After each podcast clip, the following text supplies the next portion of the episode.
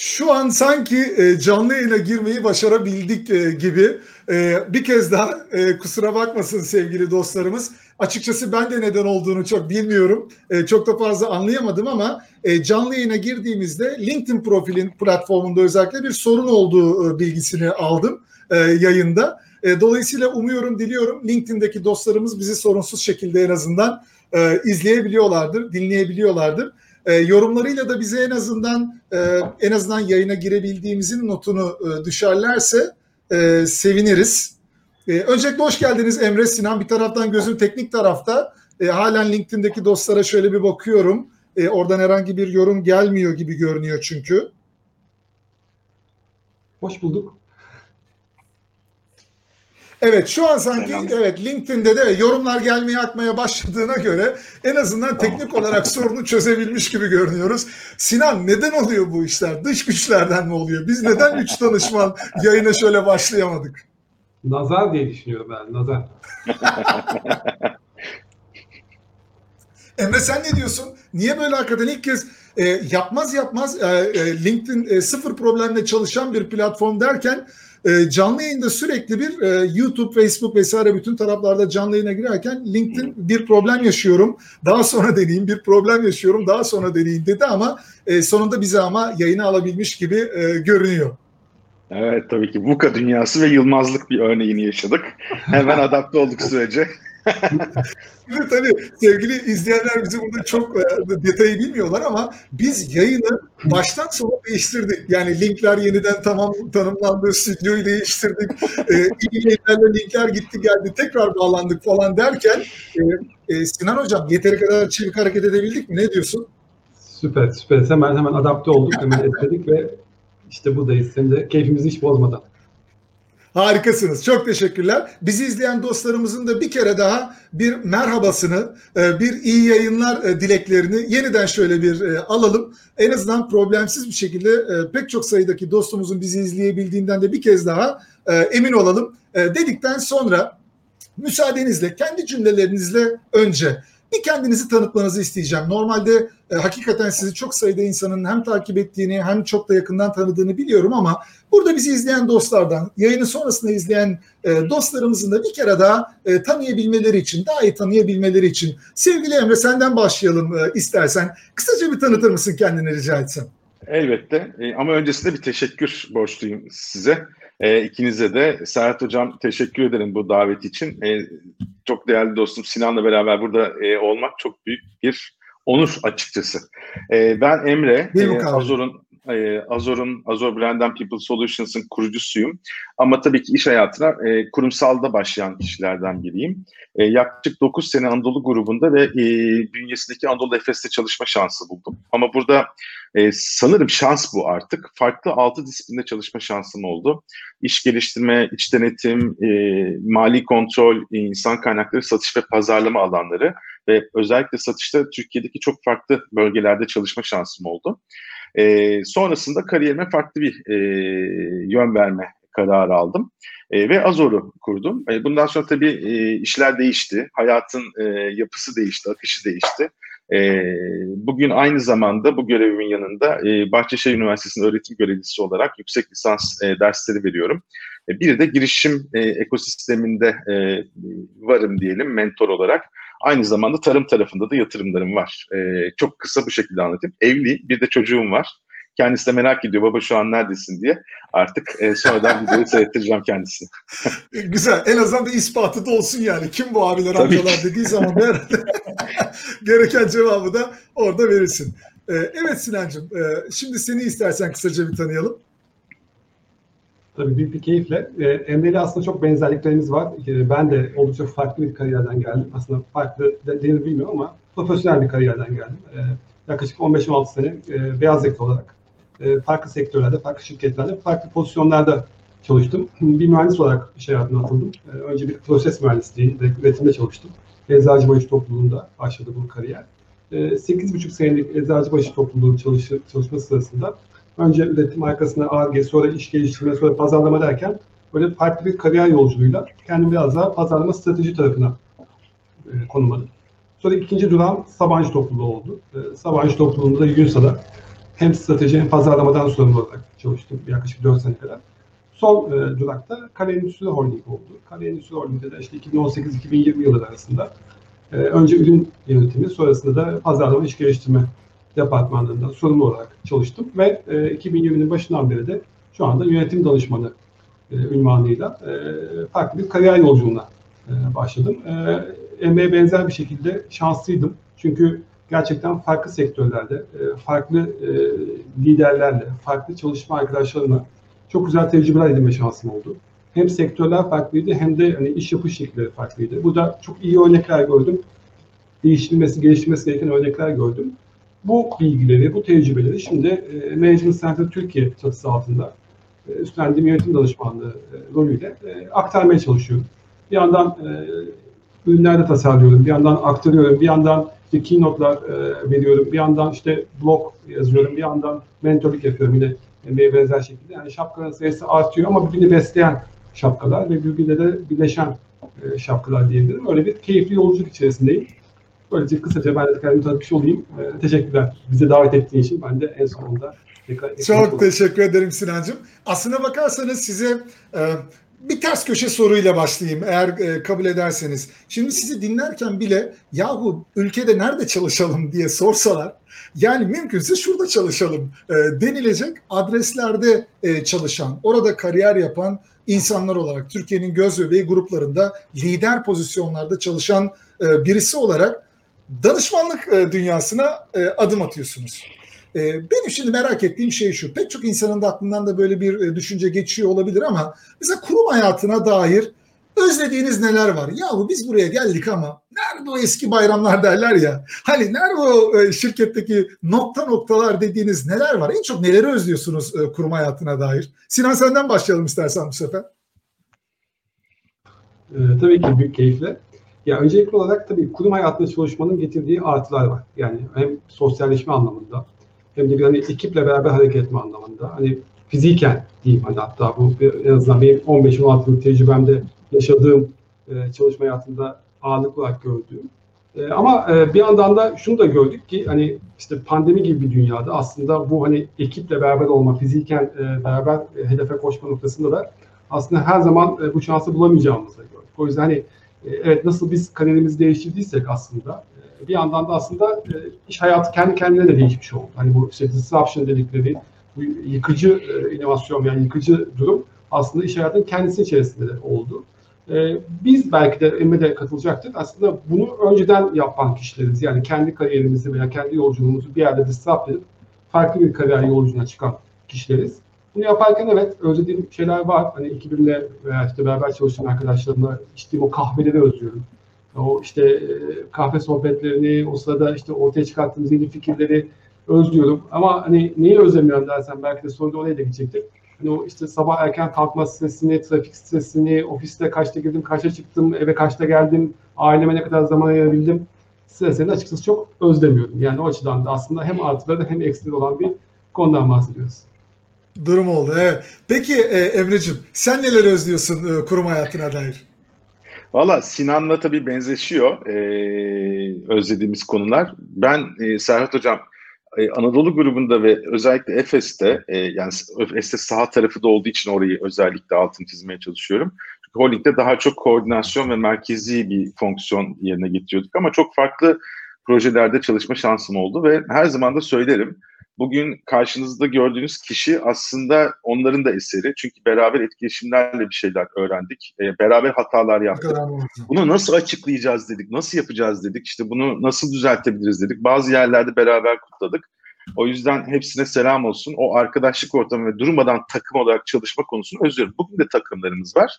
Ama tabii e, oradaki gibi sık veya farklı takımlarla e, durmadan etkileşim halinde değiliz. Biraz daha ofis e, ortamında bazı şeyleri geliştirmek durumunda kalabiliyoruz. E, buradan da hepsine selamlarımı, sevgilerimi gönülden e, iletiyorum. İyi ki varlar hepsi. E, diğer yandan şeyi de söylemem lazım. Hani e, ne değişti sonrasında olumlu yönde? Yani iş yaşam dengesi konusunda bir şeyler değişiyor. E, ben de özellikle araştırdığım konularda şunu görüyorum. E, bazen verimsiz olabiliyor insan e, biyolojik olarak başka etkenler nedeniyle. E, bunu çok daha rahat yönetip çok daha verimli çalışabiliyorum. Bir de şunu fark ettim ben daha kolay öğrenebiliyorum. Bunun aslında iki nedeni var. Bir, e, merakımı yönetebildiğimi düşünüyorum. Yani zaman yönetimi kadar merak yönetimi de bence hayatta çok önemli. Çünkü o da kısıtlı bir kaynak.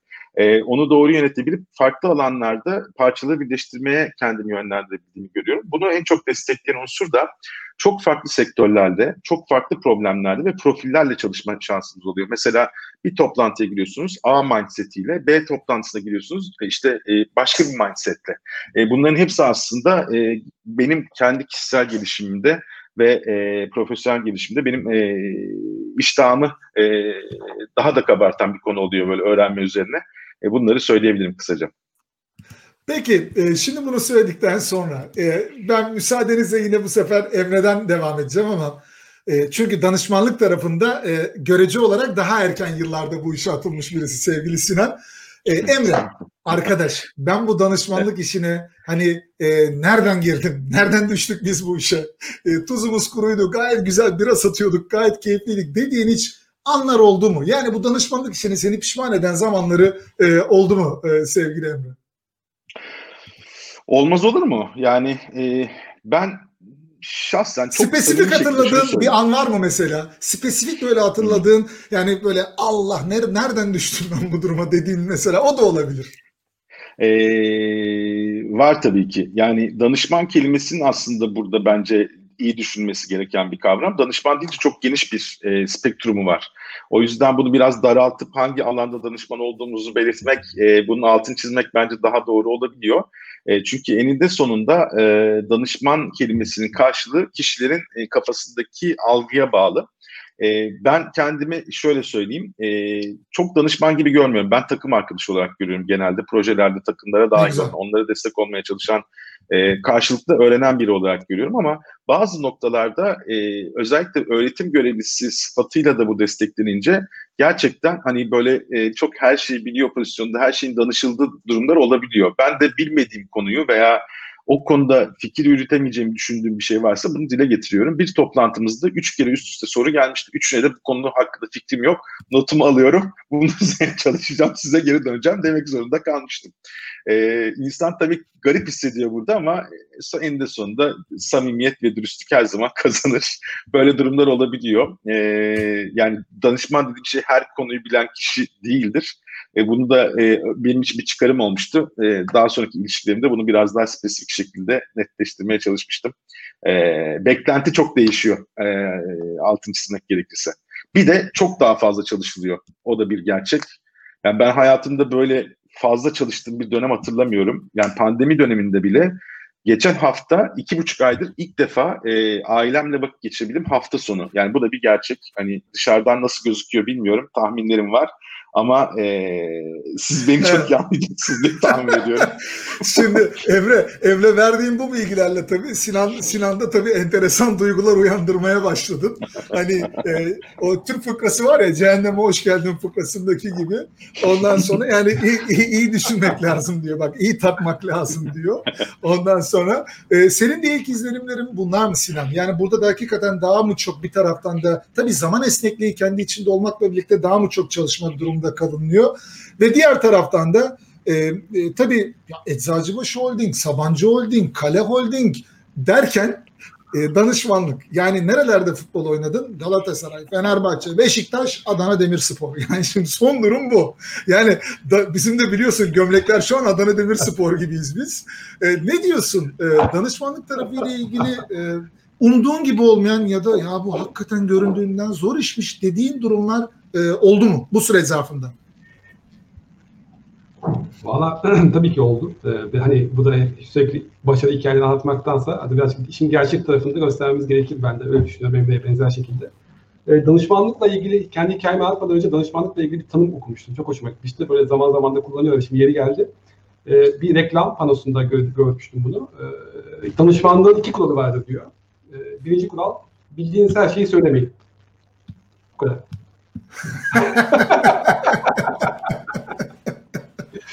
yani aslında danışmanlık, danışmanlık hakikaten dışarıdan göründüğü gibi de değil. Yani o biraz da bana bunu da çağrıştırıyor. Ee, bir yandan böyle bir esprisi de var ama E, benim açımdan şöyle bir tabii ki e, kişisel hikayesi oldu. Ben 2020'nin başında danışmanlık yapmaya başladım.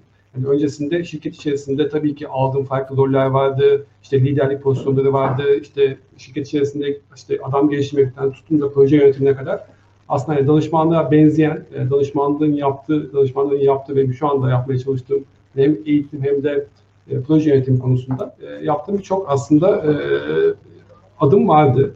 Fakat 2020'nin başında tabii ki bu işi profesyonelce yapmaya başladım. Kendime de Management Center Türkiye'yi ortak buldum. Bu da bir şans oldu benim için. Gerçekten hani sektörde hem geçmişiyle hem de hani mevcut e, yapısıyla e, gerçekten hani, e, bilinen ve hakikaten de takdir edilen bir şirket. Hani burada çalışmaktan bir memnuniyet duyuyorum. Ama tabii ki hani ben işte Ocak ayında ufak ufak oryantasyonlara başlayıp Şubat ayında işte mevcut danışmanlarla eğitimlere katılıp kendimi sahaya hazırlarken e, Mart ayında sahaya çıkmayı hedeflerken diyeyim pandemi çıktı sahaya Mart ayında. Yani tabii ki bütün dünya değişti. E, birçok sektörde olduğu gibi. Hani danışmanlık dünyası da hani hepimizin bildiği gibi çok değişti. E, doğal olarak herkes önce bir el çekti. Bütçelerine baktı. İşte mevcut durumu nasıl koyduğunuza baktı. Hani biraz da bugün bol bol konuşacağız. Bu kayda, bu kayda konuşacağız. Şevkiyle konuşacağız. Yani bunu çok daha iyi yöneten şirketler de oldu. Bunu biraz daha böyle farklı şekilde yöneten veya yönetemeyen şirketler de oldu. Doğal olarak biz MCT'de, Management Center Türkiye'de hani bunu kendi içimizde nasıl yönetirize baktık. Hem e, şirket yapısı olarak hem de biz danışmanlar olarak. E, ne yaptık? Hızlıca bütün e, dokümanlarımızı, bütün eğitimlerimizi bir kere online ortama geçirdik. Çok ciddi bir e, eforla. E, bu da bütün danışmanlar işte ben dahil olmak üzere destek verdi ve hani bir anda bir dijital MCT formatına döndük. E, ve işte bu hadi işte Mart, Nisan, Mayıs gibi yavaş yavaş müşterilerin de artık biraz daha bu işi kabullenmesi ve bunun kısa sürmeyeceğinin de belli olmasıyla beraber Haziran'dan itibaren aslında yeni bir dünya başladı. E, dijital eğitimler başladı. Ben de Haziran'dan beri aslında e, yoğun bir şekilde eğitim vermeye başladım. E, işte son çeyrek özellikle e, artık birçok firmanın durumu kabullendiği, e, yeni dünyanın bu ol, ol, olduğunu da aslında artık az çok hem üst yönetimler tarafından hem de çalışanlar tarafından da e, görüldüğü bir dünyada artık işlerimiz hani normal normalleşmeye başladı diyebilirim. Benim de bu anlamda danışmanlık yolculuğum biraz daha beklentilerim seviyesine gelmeye başladı. O açıdan hani e, Emre'ye kesinlikle katılıyorum. E, çok çok daha yorucu, çok çok daha fazla çalışmanız gereken bir iş. Çünkü e, hani benim işte dün e, CEO'yla, e, kendi Management Service Türkiye'nin CEO'suyla bir 6 ay sonra itibak fiziken bir araya gelebildik. Böyle maskelerimizle kahve içerken.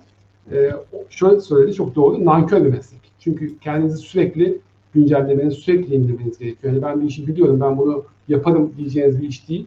Sürekli okumanız, sürekli kendinizi yenilemeniz ve yani bugün söylediğiniz bir cümle artık ikinci gün aslında değerini kaybediyor. O yüzden ikinci gün farklı bir şey söylemeniz gerekiyor. Ee, o yüzden de insanı hakikaten böyle çok hep böyle parmak ucunu tutan bir meslek. Ee, çok çaba sarf etmek lazım, çok emek vermek lazım ama geri dönüşte gerçekten de yani size verdiği tatmin de bence hiçbir işte yok.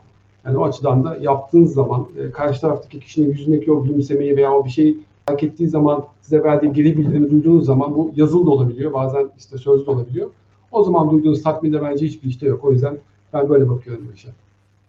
E, e, aslına bakarsan tabii sevgili Sinan e, çok canlı bir örneğini e, yaşıyoruz. Uzun yıllar bu kadar başarılı bir profesyonel kariyerden sonra danışmanlık yapmaya karar veriyorsun, başlıyorsun. Bir ay sonra pandemi diye bir şey başlıyor. Daha önce böyle bir şey görmemişiz. Sonra DD dediğimiz dijital danışmanlık diye bir şey giriyor. E, tuzumuz kuruyken, çiçek gibi konfor alanımızda yaşıyorken, pembe panjurlu konfor alanımızda e, e, alarm zilleri çalmaya başladı dedikten sonra.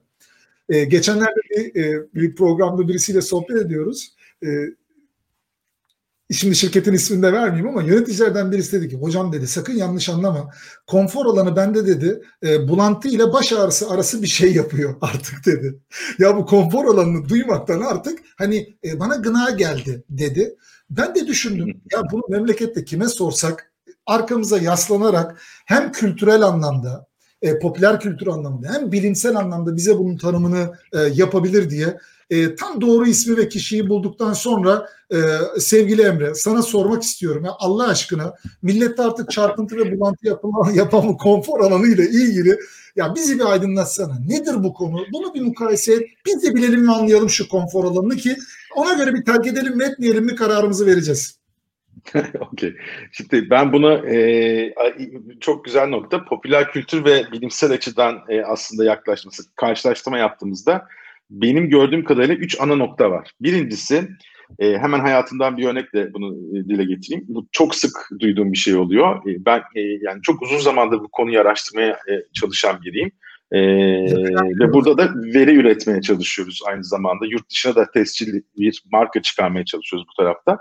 Şimdi burada konfor alanı konusu mesela geçenlerde beni bir e, tanıdığım aradı. E, Emre abi dedi ben dedi sonunda konforum dışına çıktım dedi. Ne oldu ne yaptın dedim. İstifa ettin dedi. Ben sen tamamen yanlış anlamışsın olayı. Şimdi, Allah muhafaza. Allah muhafaza. E, bunu daha önce bir yerde daha dile getirmiştim. Yani tası tarağı toplayıp çekip gitmek e, bazen gerekebilir. Ama genelde insan beyni kolaya kaçar ve kendini eleştirmekten kaçınır. Çünkü o bir tutarlılık sergileyen bir yaşam e, algılamak ister kendi içinde. Burada boşluklar oluşursa o boşlukları da dolduran bir yapıya sahip zaten beynimiz. Bu noktada şeyi söyleyebilirim.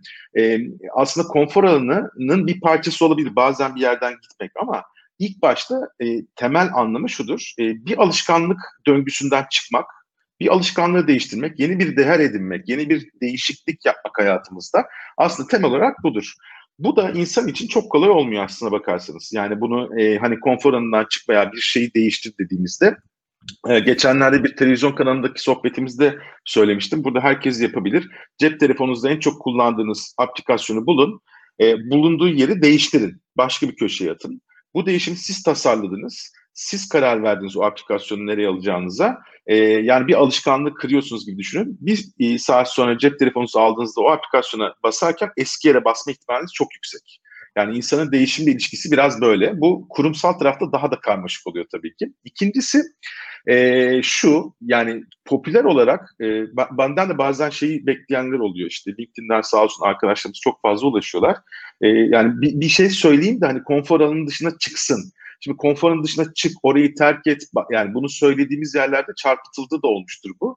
E, bu çok hassas bir konu. Çünkü bu şey gibi düşünün. Bir insan hazır değilse o alanı terk etmeye bu zor bir şey. Onu daha kötü duruma sokma şansınız var. Bir risk örnek vereyim. E, yüzmeyi bilmeyen birine sen suya atla yüzmeyi öğrenirsin demek gibi. Yani konfor alanının dışına çıkmak da bir şey gerektiriyor. Hazırlık gerektiriyor. Bir süreç gerektiriyor. Bunların bilimsel adımları var. Biz de zaten yaptığımız işlerde, kurumsal süreçlerde bu e, değişim veya işte e, adaptasyon süreçlerinde insani bakımdan e, tasarlamalar yapıp bu süreci ayarlamaya çalışıyoruz. Üçüncüsü de konfor alanının dışına çıkmak istemiyorum e, sözü.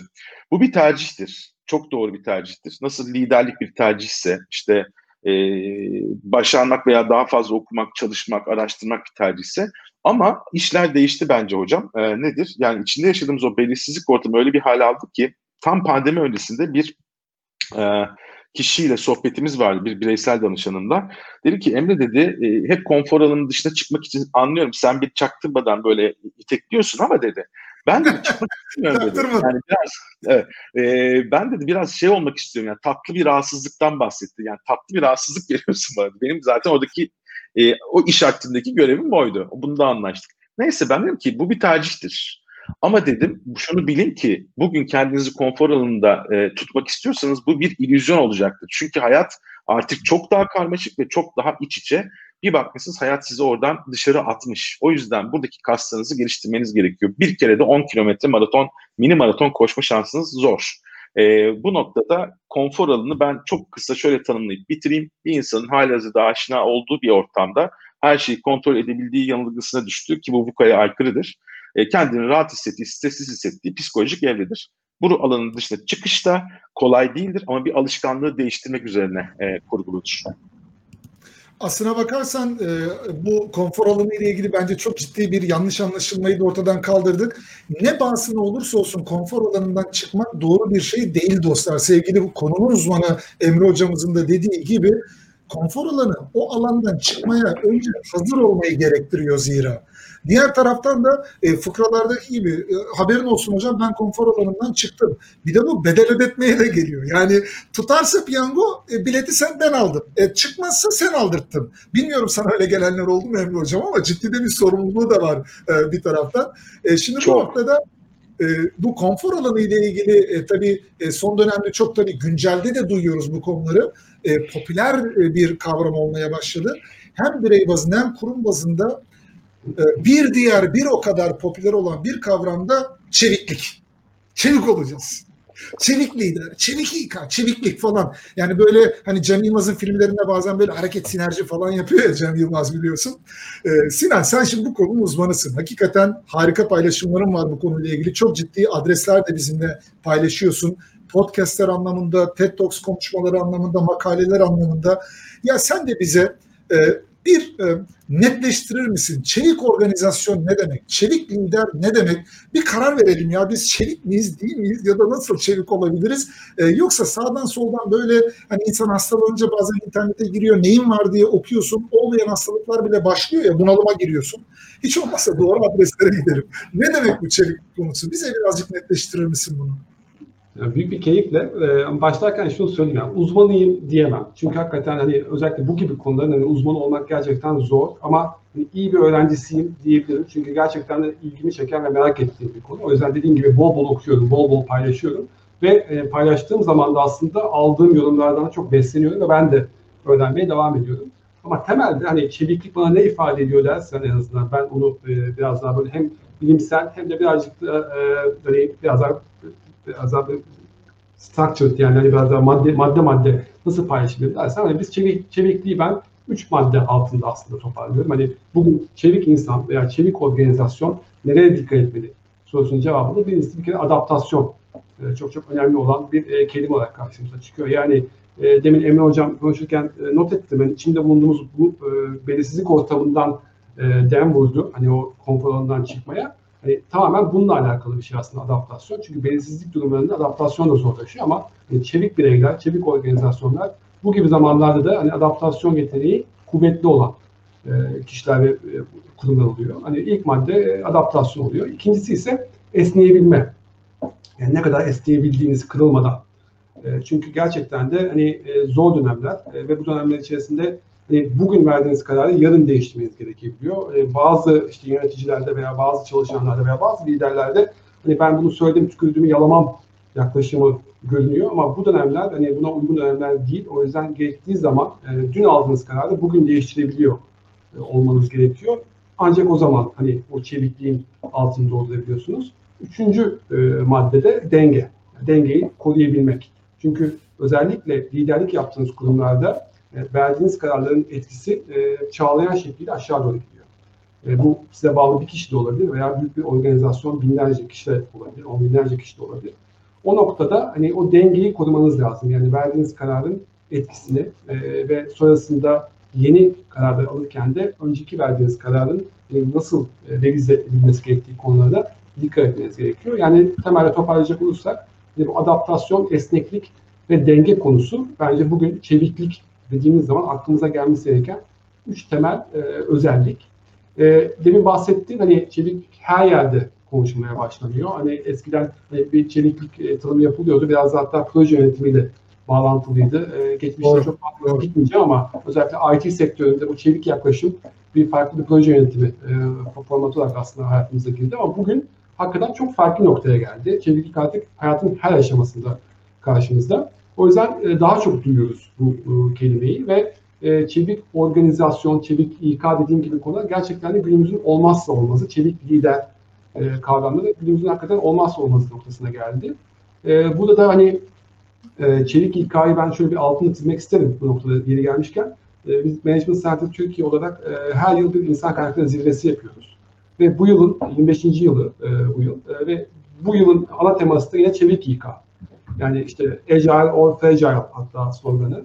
E, o anlamda hani e, bunu da böyle hakikaten gündeme taşımak e, istiyoruz. Çünkü e, hem çalışanlar anlamında hem liderler anlamında hem de kurumlar anlamında çevikliğin artık olmazsa olmaz olduğu bir dönemin içerisinden geçiyoruz. O yüzden iyi anlaşılması, e, demin Emre'nin de anlattığı gibi yani böyle hani kavramlara takılmadan veya kelimelere takılmadan e, ana mesajı e, anlaşılması ve oradan bize neler çıkabilir ve biz kendimizi nasıl bu konularda geliştirebiliriz, yönlendirebiliriz noktasına odaklanılması önemli. O yüzden bu tarz e, organizasyonlar e, hem işte workshoplarıyla hem e, işte bu konuda e, kitaplar yazmış, konferanslar vermiş kişilerin katılımıyla e, çok çok faydalı oluyor. E, Aralık ayında gerçekleşecek e, insan karakteri zirvesi. Onu da buradan hatırlatmış olayım. Çok teşekkürler. Aslında e, sevgili Sinan, çeviklikle ilgili çok da güzel böyle matematiksel bir formülasyonun da koydun. Dedin ki adaptasyon, esneklik ve denge. E, bunlar olmazsa bu iş olmaz. Ama ben e, inanırım. Bazen hani deriz ki doğru sırayla söylemedim deriz ama bazen ilk geleni ben önemserim. Yani ağzından da çıkan ilk ne oldu? Dedin ki adaptasyon. Şimdi bunu dedikten sonra yine literatüre, gündeme bence en çok altını çizmek suretiyle getiren e, kişilerin belki de başında geliyor e, sevgili Emre. Emre Hocam, e, seninle birlikte gündemimizde bir adaptasyon zekası e, konusu var. Yani adaptability quotient dediğimiz bizim hani IQ bir tarafa, EQ bir tarafa derken daha bu EQ'yu anlıyorduk. O konuda kendimizi geliştiriyorduk derken hocam e, başımıza bir de şimdi e, adapt, adaptasyon zekasını çıkardım. E, şimdi bize biraz anlatır mısın? Ne demek bu adaptasyon zekası? Yani kendimizi bu konuda nasıl geliştirebiliriz? Nedir IQ'dan, EQ'dan farkı? Bizi biraz aydınlatır mısın bu konuda lütfen? Estağfurullah tabii ki. Öncesinde ama şeyi vurgulamak istedim. Bu enteresan bir konu çünkü. Mesela geçenlerde bir sohbet dahilinde e, bir e, içgörü alma şansım olmuştu. Her sene işte popüler kelimeler oluyor, ta, tanımlar oluyor tarzında. Doğrudur çünkü e, insan da iş hayatında yeni şeyler öğrenip ürettikçe e, kavramlar farklılaşabiliyor. Ama ben buna şöyle bakıyorum. Mesela biz de modeller üretmeye çalışıyoruz. Siz de danışmanlar olarak modeller kurgulamaya çalışıyorsunuz. Hayat hep akıyordu. Belirsizlik hep vardı. Bugün farklı bir formatta var. İşte yılmazlık hep vardı ama bugün daha bir vurgulanması gerekiyor. Adaptasyon zaten vardı ki biz bugün buradayız. Yani bunlar yepyeni şeyler değil. Sadece o anlayışı kolaylaştırmak için bir paketleme gibi düşünmek lazım. Adaptasyon zekası da benim çıkardığım bir şey değil. Sadece okyanı araştıran biri olarak gördüğüm ve bahsetmeye başladım ve e, üzerine biraz derinlemesi inmeye çalıştım. Bir konu. E, adaptasyon aslına bakarsanız ilk olarak 2011 yılında yani bir e, e, nasıl rekabette avantaj sağlayacak bir yetkinlik olarak e, altının çizilmesi 2011 yılında Harvard Business Review dergisinde bir makalede e, ele alındı. Sonrasında da bu yavaş yavaş gündeme geldi. Adaptasyon hayatımızda hep vardı ama bugün biraz daha altı çiziliyor. Adaptability Quotient dediğimiz adaptasyon zekası bununla ilgili. IQ bizim neokorteksimizin e, problem çözme yeteneği, oradaki e, bilgileri işleme yeteneğiyle alakalı diyelim. EQ duygusal zeka. Yani biraz önce sevgili Sinan'ın verdiği örnekte karar alma, kararlar veriyoruz vesaire. Aslında IQ ile alakalı değil. Tabii orada EQ'nun da etkisi var. Beyin, işte limbik beynin vesaire duyguların etkileri ortaya çıkınca EQ biraz daha ön plana çıktı. Orada bir yönetim de var. Yani o kararları hayata geçeceğiz ekibi yönetme de var belki de. Ama adaptasyon dediğimiz şey artık harekete geçiş. Yani bu e, IQ ile EQ'yu birleştirip biz bunu eyleme dökemiyorsak bu değişken dünyada edilgen kalmaya başlıyoruz. Etken olmamız gerekiyorsa biraz daha harekete geçiş tarafında aktif olmamız lazım. Bu da aslında adaptasyonu gerek e, getiriyor. E, burada şeyi söyleyeyim size. E, e, VUCA yani belirsizlik değişim getirir. Değişim adaptasyon ihtiyacı doğurur insanda. Adaptasyon da bir alışkanlığı bırakıp yeni bir alışkanlığa geçmekse aslında bir konforumuzun dışına çıkıştır baktığımızda. E, bu noktada da adaptasyonun bize kattığı çok önemli bir şey var bizim IQ'muzu da EQ'muzu da geliştirecek bir özelliğe sahip. Çünkü konfor alanlarımız genişliyor e, Serhat Hocam. E, bir şeyi denediğinizde, yeni bir problemle karşılaştığınızda, farklı çözüm ürettiğinizde aslında beyninizde yeni ağlar oluşuyor ve bir sonraki süreçte böyle bir şeyle karşılaştığınızda hazır setleriniz var beyninizde. Böyle düşünebilirsiniz. Yeni bir deneyimi birkaç kere tekrarladığımızda onu artık konfor alanımızın içine alıyoruz. E, çok klasik örnek araba kullanmak veya bisiklet öğrenmek gibi işte ilk kullanmaya çalıştığımızda denge kurmaya çalışıyoruz. Hangi fren nedir? İşte ön freni çok fazla sıktım mı biraz rahatsız mı oluyorum? Sonrasında otomatik kullanmaya başlıyoruz. Yani konfor alanlarımız adaptasyon sayesinde konfor alanımızın dışına çıkan bir yol varsa işte o adaptasyon adı o. O yüzden e, bu yaklaşım diyor ki IQ'un olacak, EQ'un tabii ki olacak ama sen bunları birleştirip eyleme dökemiyorsan yani bir adaptasyon zekası ortaya koyamıyorsan bu dünyada e, beklentileri karşılama, iş dünyasında beklentileri karşılama şansın biraz daha düşük olabilir tarzında bir yaklaşım aslında bakarsan. E, aslında e, sevgili Emre Hocam, e, şimdi burada mesela e, e, sözü Sinan'a vereceğim bir konu olacak. Şimdi adaptasyondan bahsediyorsak o kadar güzel söyledin ki yani değişimle birlikte belirsizlik geliyor, belirsizliğe uyumlanma süreçleriyle birlikte adaptasyon geliyor. Dolayısıyla yeni bir şeylerin olması gerekiyor. Ya bizim kontrolümüzün dışında olup biten bazı yeniler ya da bizim mimarı olabileceğimiz türde yeniler. Bunu düşündükten sonra aslında dünyamıza giren çok önemli bir kavram var. İnovasyon konusu. Şimdi inovasyondan bahsettiğimiz zaman da herkesin dilinde kulağa da çok seksi geliyor. Kabul ediyorum. Connecting the dots diyorlar. Böyle Steve Jobs'un o e, rahmetlinin ifadeleriyle. Herkesin dilinde noktaları birleştir, noktaları birleştir falan. Ya e, Sinan Hocam noktaları birleştireceğiz ama bir inovasyon metodolojisi olarak ne demek bu noktaları birleştirmek demek? Yani bunu bir Yeşilçam repliği olmaktan nasıl çıkartabiliriz ve bizim gündelik iş hayatımıza da bireyler ve kurumlar olarak nasıl sokabiliriz? Ne demek bu noktaları e, birleştirmek demek? Ee, Şimdi aslında e, çok güzel bir yerden girdin. Emre'nin yine bir ufak e, notunu ben başlayayım. Hani ona başlayayım. Çünkü çok güzel söyledi. E, IQ ile EQ'yu birleştirmek dedi demin farkındaysan. Hani o adaptasyonu anlatırken. Hani ben de tam o sırada onu düşünüyordum. Şimdi sen de tam onu sordun. Yani aslında yani hayatımızda sürekli noktaları birleştiriyoruz. E, ve bu aslında hayatımızın aslında akışı içerisinde olan bir şey. Fakat çoğunlukla farkında olmuyoruz. Yani evet, rahmetli Steve Jobs'a buradan selam gönderelim. Çünkü gerçekten de en azından benim açımdan e, o Stanford konuşması, Stanford mezuniyet konuşmasındaki o söz e, benim en azından farkındalığımı arttırdı bu anlamda. Ve hani orada evet bir inovasyon hikayesi de var ama kendi hayat hikayesi de var. E, izleyenler bilecektir. Kendi hayat hikayesini anlatırken aslında o noktaları birleştirerek, özellikle geriye doğru noktaları birleştirerek bugün olduğu yerin e, önemini veya bugün ortaya koyduğu değerin önemini anlatır e, Steve Jobs.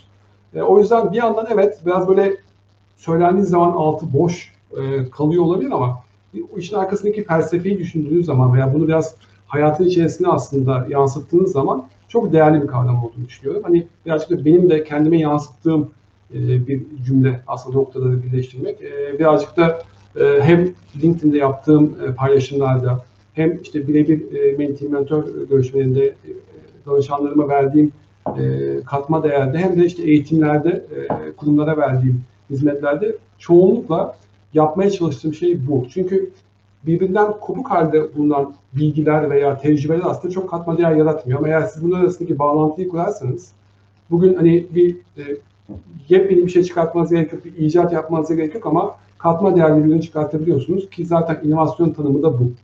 Yani inovasyon tanımı aslında hani birden fazla tanım var. İşte katma değerli yenilik diyebilirsiniz veya işte Oslo e, kılavuzuna gidip böyle daha uzun cafcaflı e, bir e, e, tanıma da bakabilirsiniz ama ben bu hepsini bir kenara koyuyorum ama Steve Jobs'un bu yaklaşımı yani noktaları birleştirmek yani bilinen ve daha önce bulunmuş belli başlı fikirler veya ürünler veya hizmetler arasındaki o bağlantıyı e, görebilmek ve bu bağlantıyı kurabilmek aslında benim çok önemsediğim bir konu.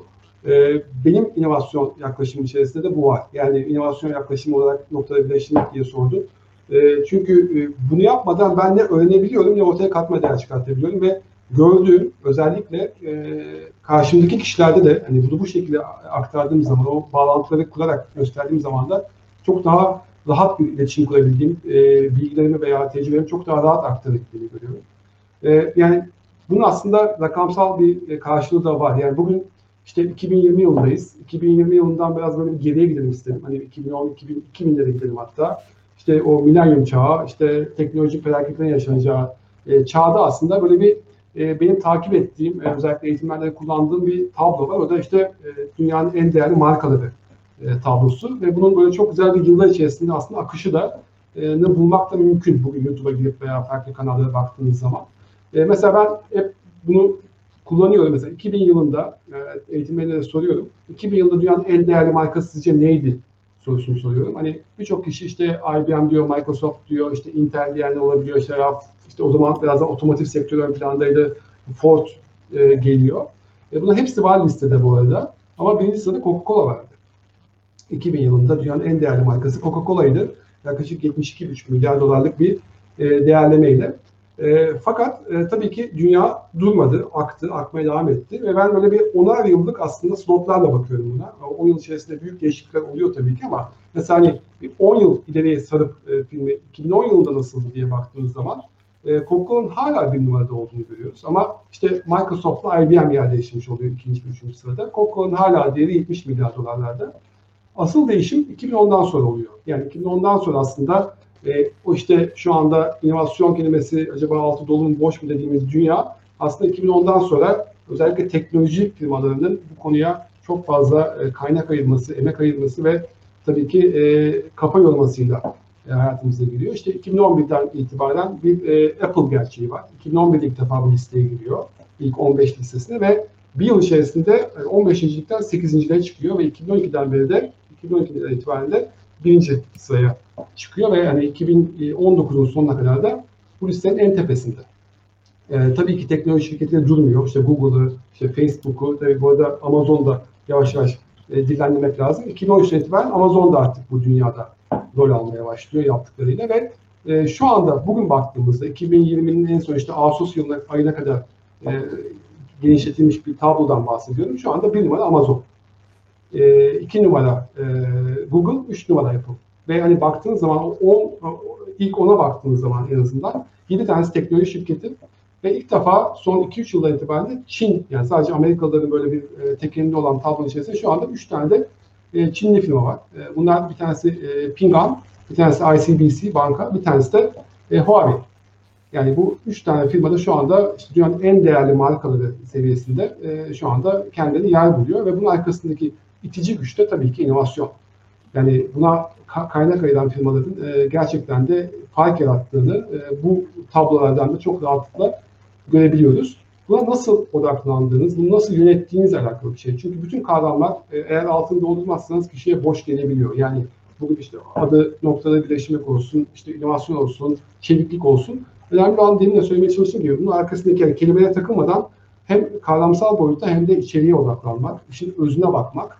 E, çünkü kelimeye odaklandığınız zaman aslında hani hakikaten e, bazı kelimeler çok kullanıldığı zaman anlamını yitirebiliyor.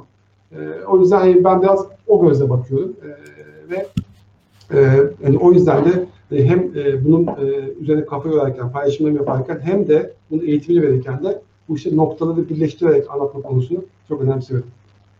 Sinan ağzına sağlık. Aslında hangi firmaların da kurum bazında noktaları birleştirme konusunda son 20 yılda daha etkin olabildiğini de görüyoruz. Yani e, e, çok güzel sevdiğim bir söz vardır. Hani e, derler ya ya başkalarının yazdığı yönettiği bir filmin figüranı olursun ya da e, kendi yazdığın bir filmin yeri geldiğinde başrolüne de soyunabilirsin.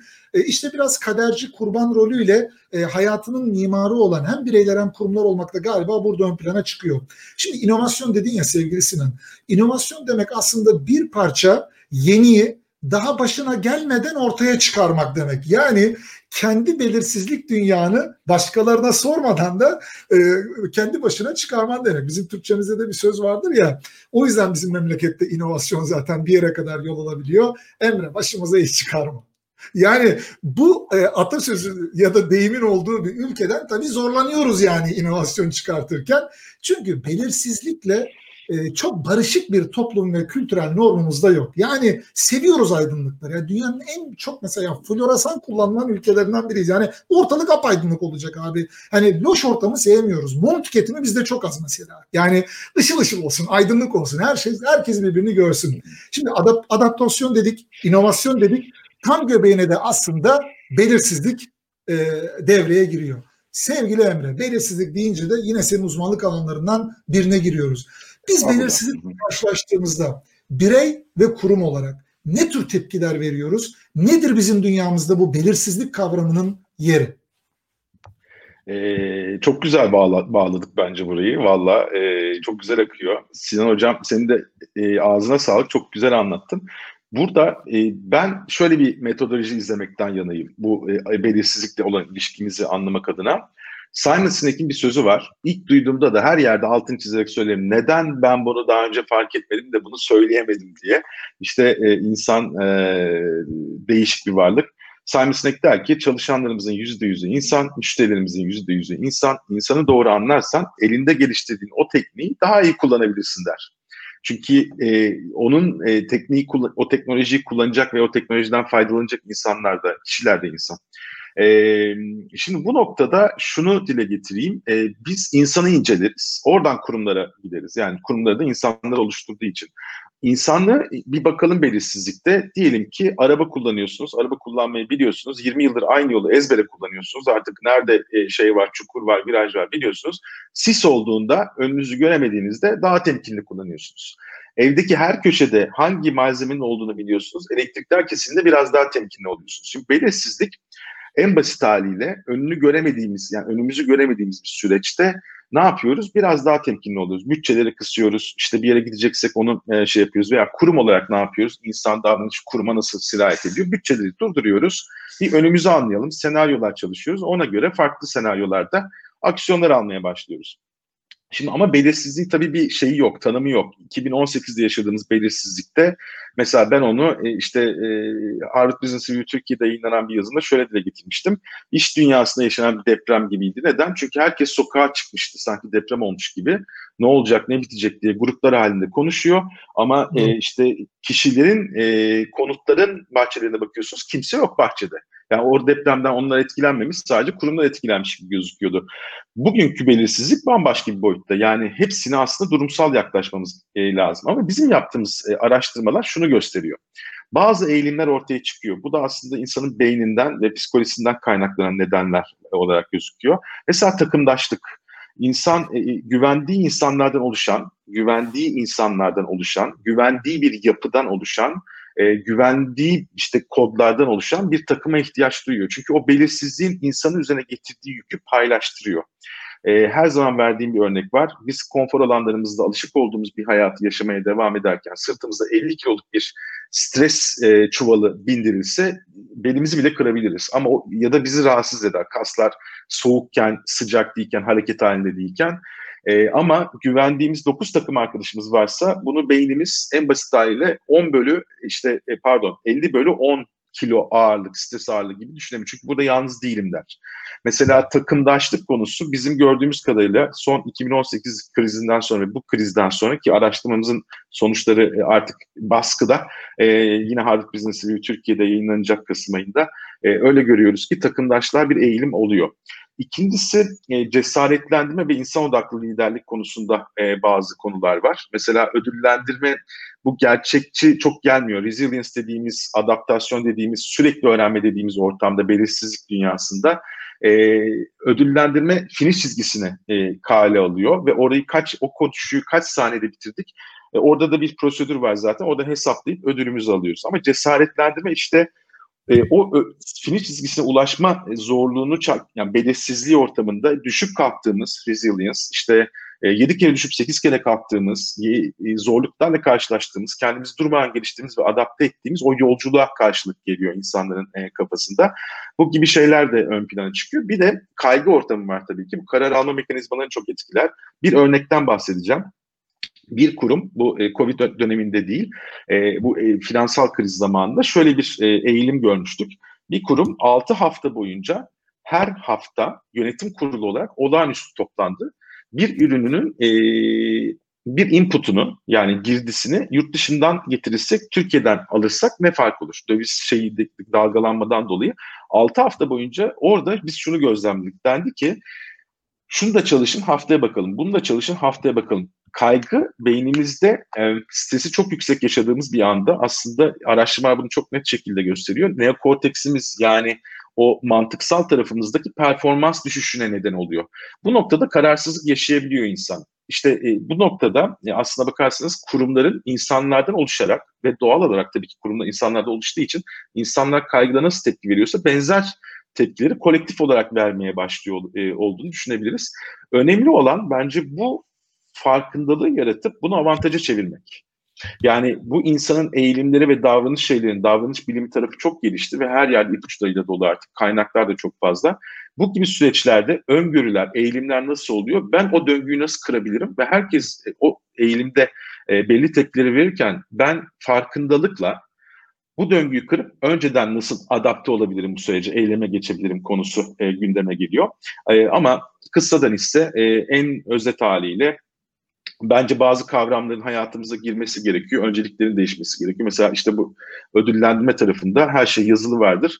Ama cesaretlendirme kişinin şansına bağlıdır. Yani sizin bağlı olduğunuz yönetici cesaretlendirmeyi biliyorsa ki bu yaparsın edersin koçum hadi e, atla yüzmeyi bilmiyorsun ama ben eminim ki yüz, suda öğreneceksin tarzı bir şey değil. Bunun yapısı var insanın algısını harekete geçirebilmesi için.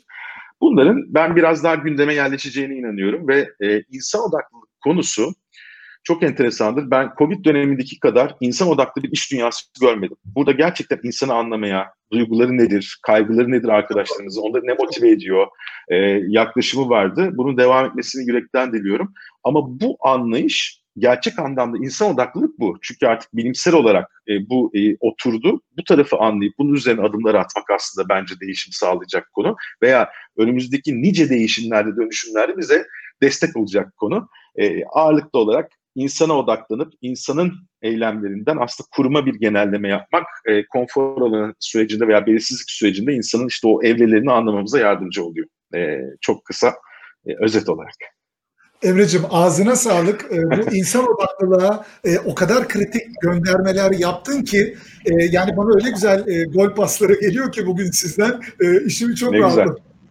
E, şimdi e, bazen tabii danışan şirketlerimiz e, arıyorlar, iletişime geçiyorlar. Hocam bizim inovasyonumuz geldi diye. E, tabii firmalar inovasyona parayı gömüyor. Hani derler ya bas bas paraları Leyla'ya diye ama olmuyor. Çuvallıyorlar. Galiba inovasyon yapma konusunda bir iştahımız var, bir hevesimiz var ama somut hedef ve planlama mekanizmamız e, ve takip etmemiz gereken bir metodolojimiz yok gibi görünüyor. Şimdi bunu dediğimiz noktada tasarım odaklı düşünme dediğimiz inovasyonun bu dönemde en popüler, en sıklıkla e, kullanılan bir yöntemine geliyoruz. Ve buranın da galiba merkezinde ve kalbinde insan odaklılık yatıyor yine insan odaklı, tasarım odaklı düşünce. Bunu deyince de tabii sözü Sinan Hoca'ya bırakmaktan başka yapacak da bir şey yok. E, mikrofon e, sende e, sevgili e, Sinan Hocam. Valla yine hakikaten çok güzel bir bağlantıyla geldi. Ben de not etmiştim. İnsanı doğru anlamak dedi Emre. Ve aynı zamanda işte cesaretlendiren ve insan odaklı liderlikten bahsetti. Hani bu her yere bağlanabilecek bir konuydu ama inovasyona çok rahatlıkla bağlarız e, yani dediğin gibi tasarım odaklı düşünmenin ismi bugün değişecek olsa insan odaklı düşünme diye de değiştirilebilecek bir yaklaşım. E, bu evet dediğine şöyle katılıyorum. E, inovasyon yapmayı herkes istiyor ama nasıl yapacağını bilme konusunda e, zorlanıyor özellikle kurumlar. Çünkü inovasyon yapmak diye bir kavram yok aslında. İnovasyon yapmak için belli başlı metodolojiler kullanmanız gerekiyor ve belli başlı bir kültürle tabii yola çıkmanız gerekiyor. Önce bir kültür oturtmanız gerekiyor. Arkasından o inovasyonu hayata geçirecek kişilerin ellerine de belli başlı araçlar vermeniz gerekiyor. Benim e, inovasyon hikayemden çok kısaca bahsetmem gerekirse ben aslında 2009-2010'dan beri inovasyonla iç içeyim. Yani ve bu işte bu yolculuğa da Eczacıbaşı toplumunda çıktım. E, ilk olarak Mavi Okyanus stratejisinin e, bu ilk Eczacıbaşı toplumunda e, paylaşılması ve hayata geçmesi konusunda aldığım eğitimlerle ve verdiğim e, de, de, destek verdiğim, katma, katma değer yaratmaya çalıştığım projelerde başladı bu yolculuk. Sonrasında farklı yöntemleri de bu yolculuk boyunca mutlaka deneyimledim. İşte bunun içerisinde Triz var. Bunun içerisinde e, Stage and Gate gibi biraz daha böyle modüler yapılar var. Yani farklı yöntemlerle aslında inovasyon yapmak mümkün. E, bugünse yani en fazla duyduğumuz senin söylediğin gibi en fazla aslında şu anda gündemde yer kaplayan e, kavram e, tasarım odaklı düşünme. E, bunun temelinde de aslında bugün müşteri beklentilerini ve işte dünyadaki trendlerin aslında bizi buraya yönlendirmesiyle alakalı bir konu. Müşteriyi ön plana koymayan veya müşteriyi görmeden ortaya çıkan birçok inovasyonun, birçok e, çok aslında çok başarısız olduğunu e, göre göre aslında e, bu araçlar da biraz buraya e, evrilmiş vaziyette. Tasarım odaklı düşünme dediğim gibi insan odaklı düşünme. Yani böyle çok fazla teorisine girmeyeceğim ama beş adımlı bir yöntem ama beş adım birbirini takip eden değil, birbirinden beslenen, iteratif bir şekilde sürekli süre giren, tekrarlayan bir süreçten bahsediyoruz ama ilk adımında, orta adımında ve son adımında insan olduğunu sadece vurgulamak istiyorum. Yani bugün bizi dinleyen kişiler tasarım odaklı düşünme neymiş ya diye akıllarında tek bir şey kal, kalsın istersem o da insan odaklı olması ve insanın her yerinde olması gerekliliğidir. E, ilk adımında hani, empati haritası denilen bir kavram var ki o bile zaten işin e, çıkış noktasındaki vurguyu gösteriyor. Hani empati haritası dediğiniz yerde aslında müşteriyi merkeze koyup müşterinin size söylediği ve söylemediği şeyleri bir haritaya döküyorsunuz. Böylece müşterinin aslında o temel içgörüyü hem sorduğunuz sorularla hem onun tepkileriyle e, anlıyorsunuz ve ancak ondan sonra sorunu tasarlıyorsunuz. Yani sorunu ortaya koymak ikinci adım.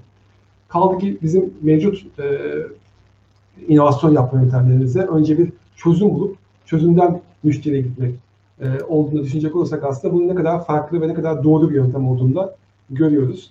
E, bu sayede müşteriden aldığınız o geri bildirimlerle gerçek ihtiyacı ortaya koyup arkasından bir işte fikir bulma aşamasına geçtiğiniz ancak üçüncü adımda fikirleri konuştuğunuz sonrasında da işte bunu bir e, müşteri tarafında e, en basit kullanabileceği formatta böyle bir hani işte minimal viable product dediğimiz işte bu hani o müşteri ihtiyacını karşılayabilecek en basit formatta karşısına koyma sonrasında da işte o pivotlayıp tekrar test ederek iyileştirme aşamalarıyla devam eden bir süreçten bahsediyoruz. Dediğim gibi başında ikinci aşamasında, üçüncü aşamasında sonuna kadar her yerinde insan var. E, insandan beslenen ve insana aslında katma değer e, yaratmaya odaklanan bir süreç. E, bugün e, ben hani çok büyük mutlulukla da söylüyorum. Hani bu hani sadece altı doldurulmamış e, firma tarafından da hani e, tam anlaşılmamış bir konu değil. E, Birçok firma bunu çok başarıyla uyguluyor. Bunun içerisinde yerli firmalarımız var, uluslararası firmalarımız var. Yani Türkiye'de bu işin hakikaten e, hani bu konuyu benden de daha iyi anlatacak kişiler de var. Bundan çok büyük de mutluluk duyuyorum. E, ve hani bu konunun aslında gittiği önümüzdeki dönemde e, birçok firmanın önünü de açacağını düşünüyorum. O yüzden ne kadar aslında burada bir farkındalık yaratılırsa, ne kadar fazla firma bunu deneyimlemeye başlarsa aslında birçok sürecinde e, ne kadar e, katma değer yaratabileceğini de gösterecek. Çünkü tasarım odaklı düşünme aslında bir ürünle eşleşen bir şey değil. Yani süreçlerinizde bunu yapabilirsiniz, işte organizasyonunuzda bunu yapabilirsiniz. Hani bunu farklı alanlarda da kurgulayarak e, tasarım odaklı düşünmeyi bir hani mindset dedi ya mindset haline, bakış açısı haline getirebilirseniz aslında bugün içerisinde bulunduğumuz bu belirsizlik dünyasında değişen işte e, pandemi gibi hiç kimsenin beklemediği bu dünyasında da ya da değişen müşteri beklentilerini yönetme aşamasında da e, önünüzü açabilirsiniz. O yüzden hani tasarım odaklı düşünme gerçekten güzel bir e, bağlantı oldu burada. E, bu belirsiz, bu VUCA dünyasında gerçekten firmaların faydalanabileceği bir bakış açısı. O yüzden bunu da burada vurgulamak istedim. E, çok teşekkür ederim e, Sinan. Aslında sen de verdiğin cevaplarda gönderme yaptın, VUCA'ya gönderme e, yaptın. E, insan odaklılıktan bahsettiğimiz noktada da. E, şimdi e, beni bir şirket yerine koyun, bir kurum yerine koyun. Cepteki para belli. Cepteki para belli, kıt kaynak. Şimdi biri geliyor diyor ki inovasyon, biri geliyor diyor ki dijitalleşme, biri geliyor diyor ki çeviklik, biri diyor adaptasyon, biri diyor değişim dönüşüm. Uydu buydu derken ya bu parayı hangi danışmana kaptıracağımızı şaşırmış durumdayız. Yani birilerine kaptıracağız ama kime kaptıracağız diye bir durum var. İşin e, esprisi şakası bir yana e, kurumlar şu an gerçekten insan odaklı süreçler dahil olmak üzere, kültür dönüşümleri dahil olmak üzere ne yapmaları gerektiğine dair deyim yerindeyse kara kara düşünüyorlar ki sizler de bunu e, danışan firmalarınızla yakın e, temaslı, dirsek temasında e, yakinen duyuyorsunuz e, diye de tahmin ediyorum. Sevgili Emre, kurumlar tam da bu dönemde neye ihtiyaç duyuyorlar sence? Ne yapmalılar sence? Liste yapsan en tepeye neleri koyarsın şu an itibariyle? Ee, pandemi dönemine özel mi soruyoruz yoksa Doğru. Son, tam da içinde bulunduğumuz bu dönem. Özellikle okay. içinde bulunduğumuz bu dönem itibariyle sevgili Emre. Tamam.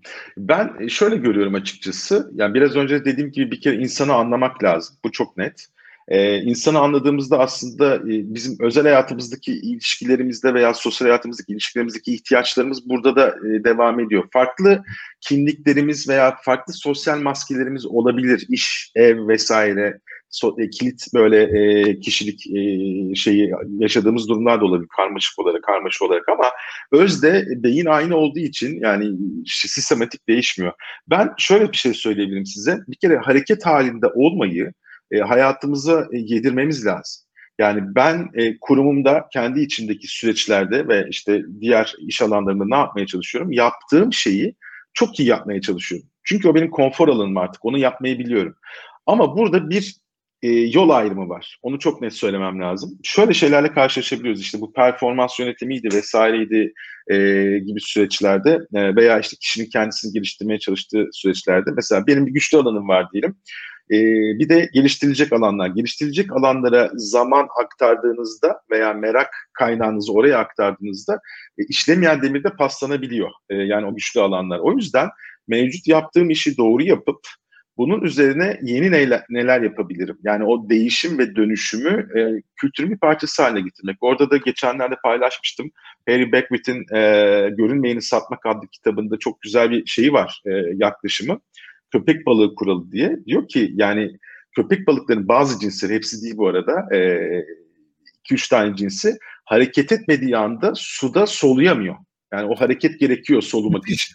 E, evet soluyamadığı zaman da e, o koskoca varlık, korkunç varlık, e, bize öyle tanıtılan varlık e, hayatını kaybediyor.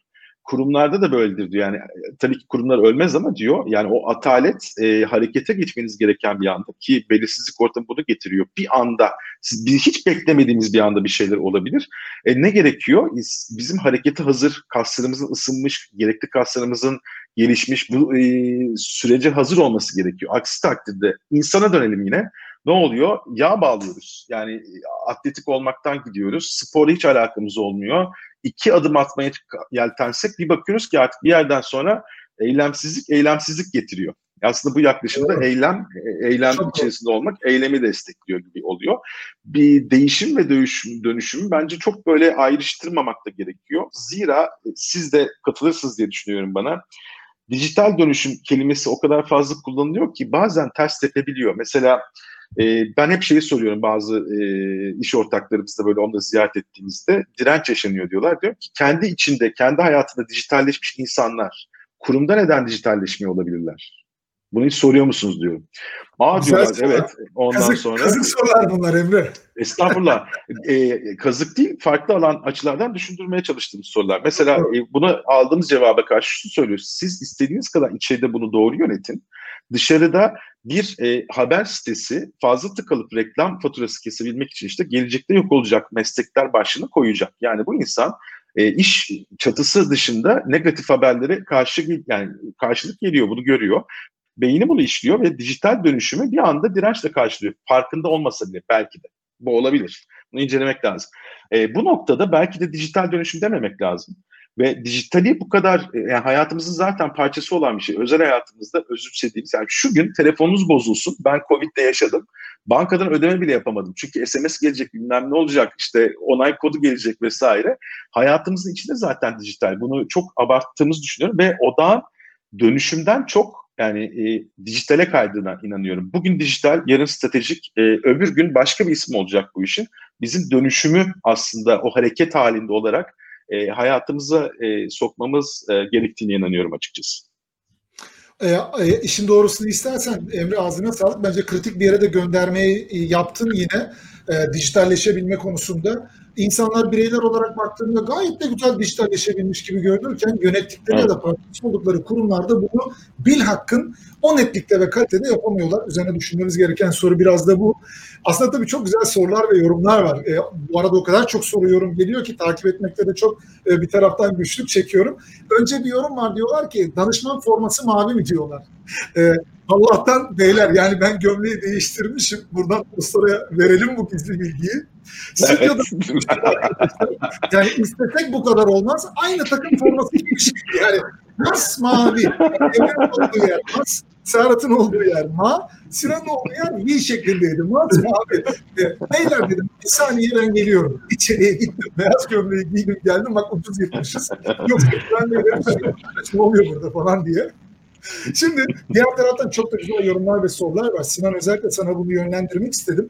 Özellikle tasarım odaklı düşünceden, insan odaklılıktan bahsederken sevgili e, e, Mete de Mete Yurtsever de insan odaklılık, eylem odaklılıktan bahsettiği anda tam çok oldu. Emre'nin de sevgili Emre Hocam'ın da yaptığı yorumlar.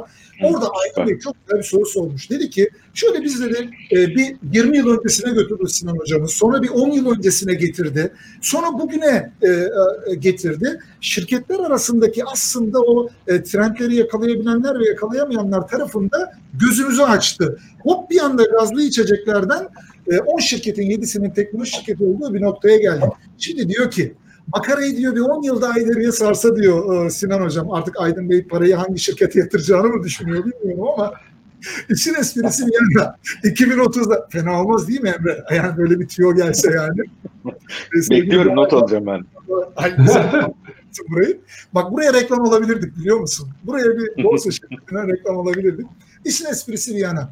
2030'da mesela öngörüleri de çok sağlam olan birisi olarak sana soruyorum. Bu trend Tamam. nereye gider gibi görünüyor? Acaba yeni nesil şirketlerden bu listeye girenler olur mu? Yoksa teknoloji şirketleri burayı artık kaptı ve burayı da bırakmazlar mı? Özellikle sana bu soruyu aktarmak istiyorum açıkçası. Ee, Çok güzel bir soru. Bu arada hani hemen oraya geçmeden önce soruya e, Mete, Mete Bey'in e, sorusunu ben de e, not etmiştim. Özellikle o eylem odaklılık noktasına da dokundu. E, Çok doğru. Yani tabii ki insan odaklı olacak ve sonuçta bir sonuç da çıkartacak. Yani bir aksiyona da geçirmesi lazım. Çok doğru. Ben biraz böyle insanların hakkında kolay kalsın diye insan odaklı tarafa odaklandım ama temelde eğer bir harekete geçmiyorsa, bir fayda yaratmıyorsa, katma değer yaratmıyorsa dil inovasyon olsun. En basit taşı şuradan şuraya götürmek de e, anlamlı Bravo. olmuyor. Çok doğru. E, Çok doğru. Orada da bizim e, Center'da Türkiye'de çok tecrübeli bir danışmanımız var. Kendisinden çok şey öğreniyoruz. Onun bir çok güzel bir sözü var. Tam o geldi aklıma. Mehmet Namık Aydın der ki e, aksiyona geçmeyen farkındalık pişmanlıktır der.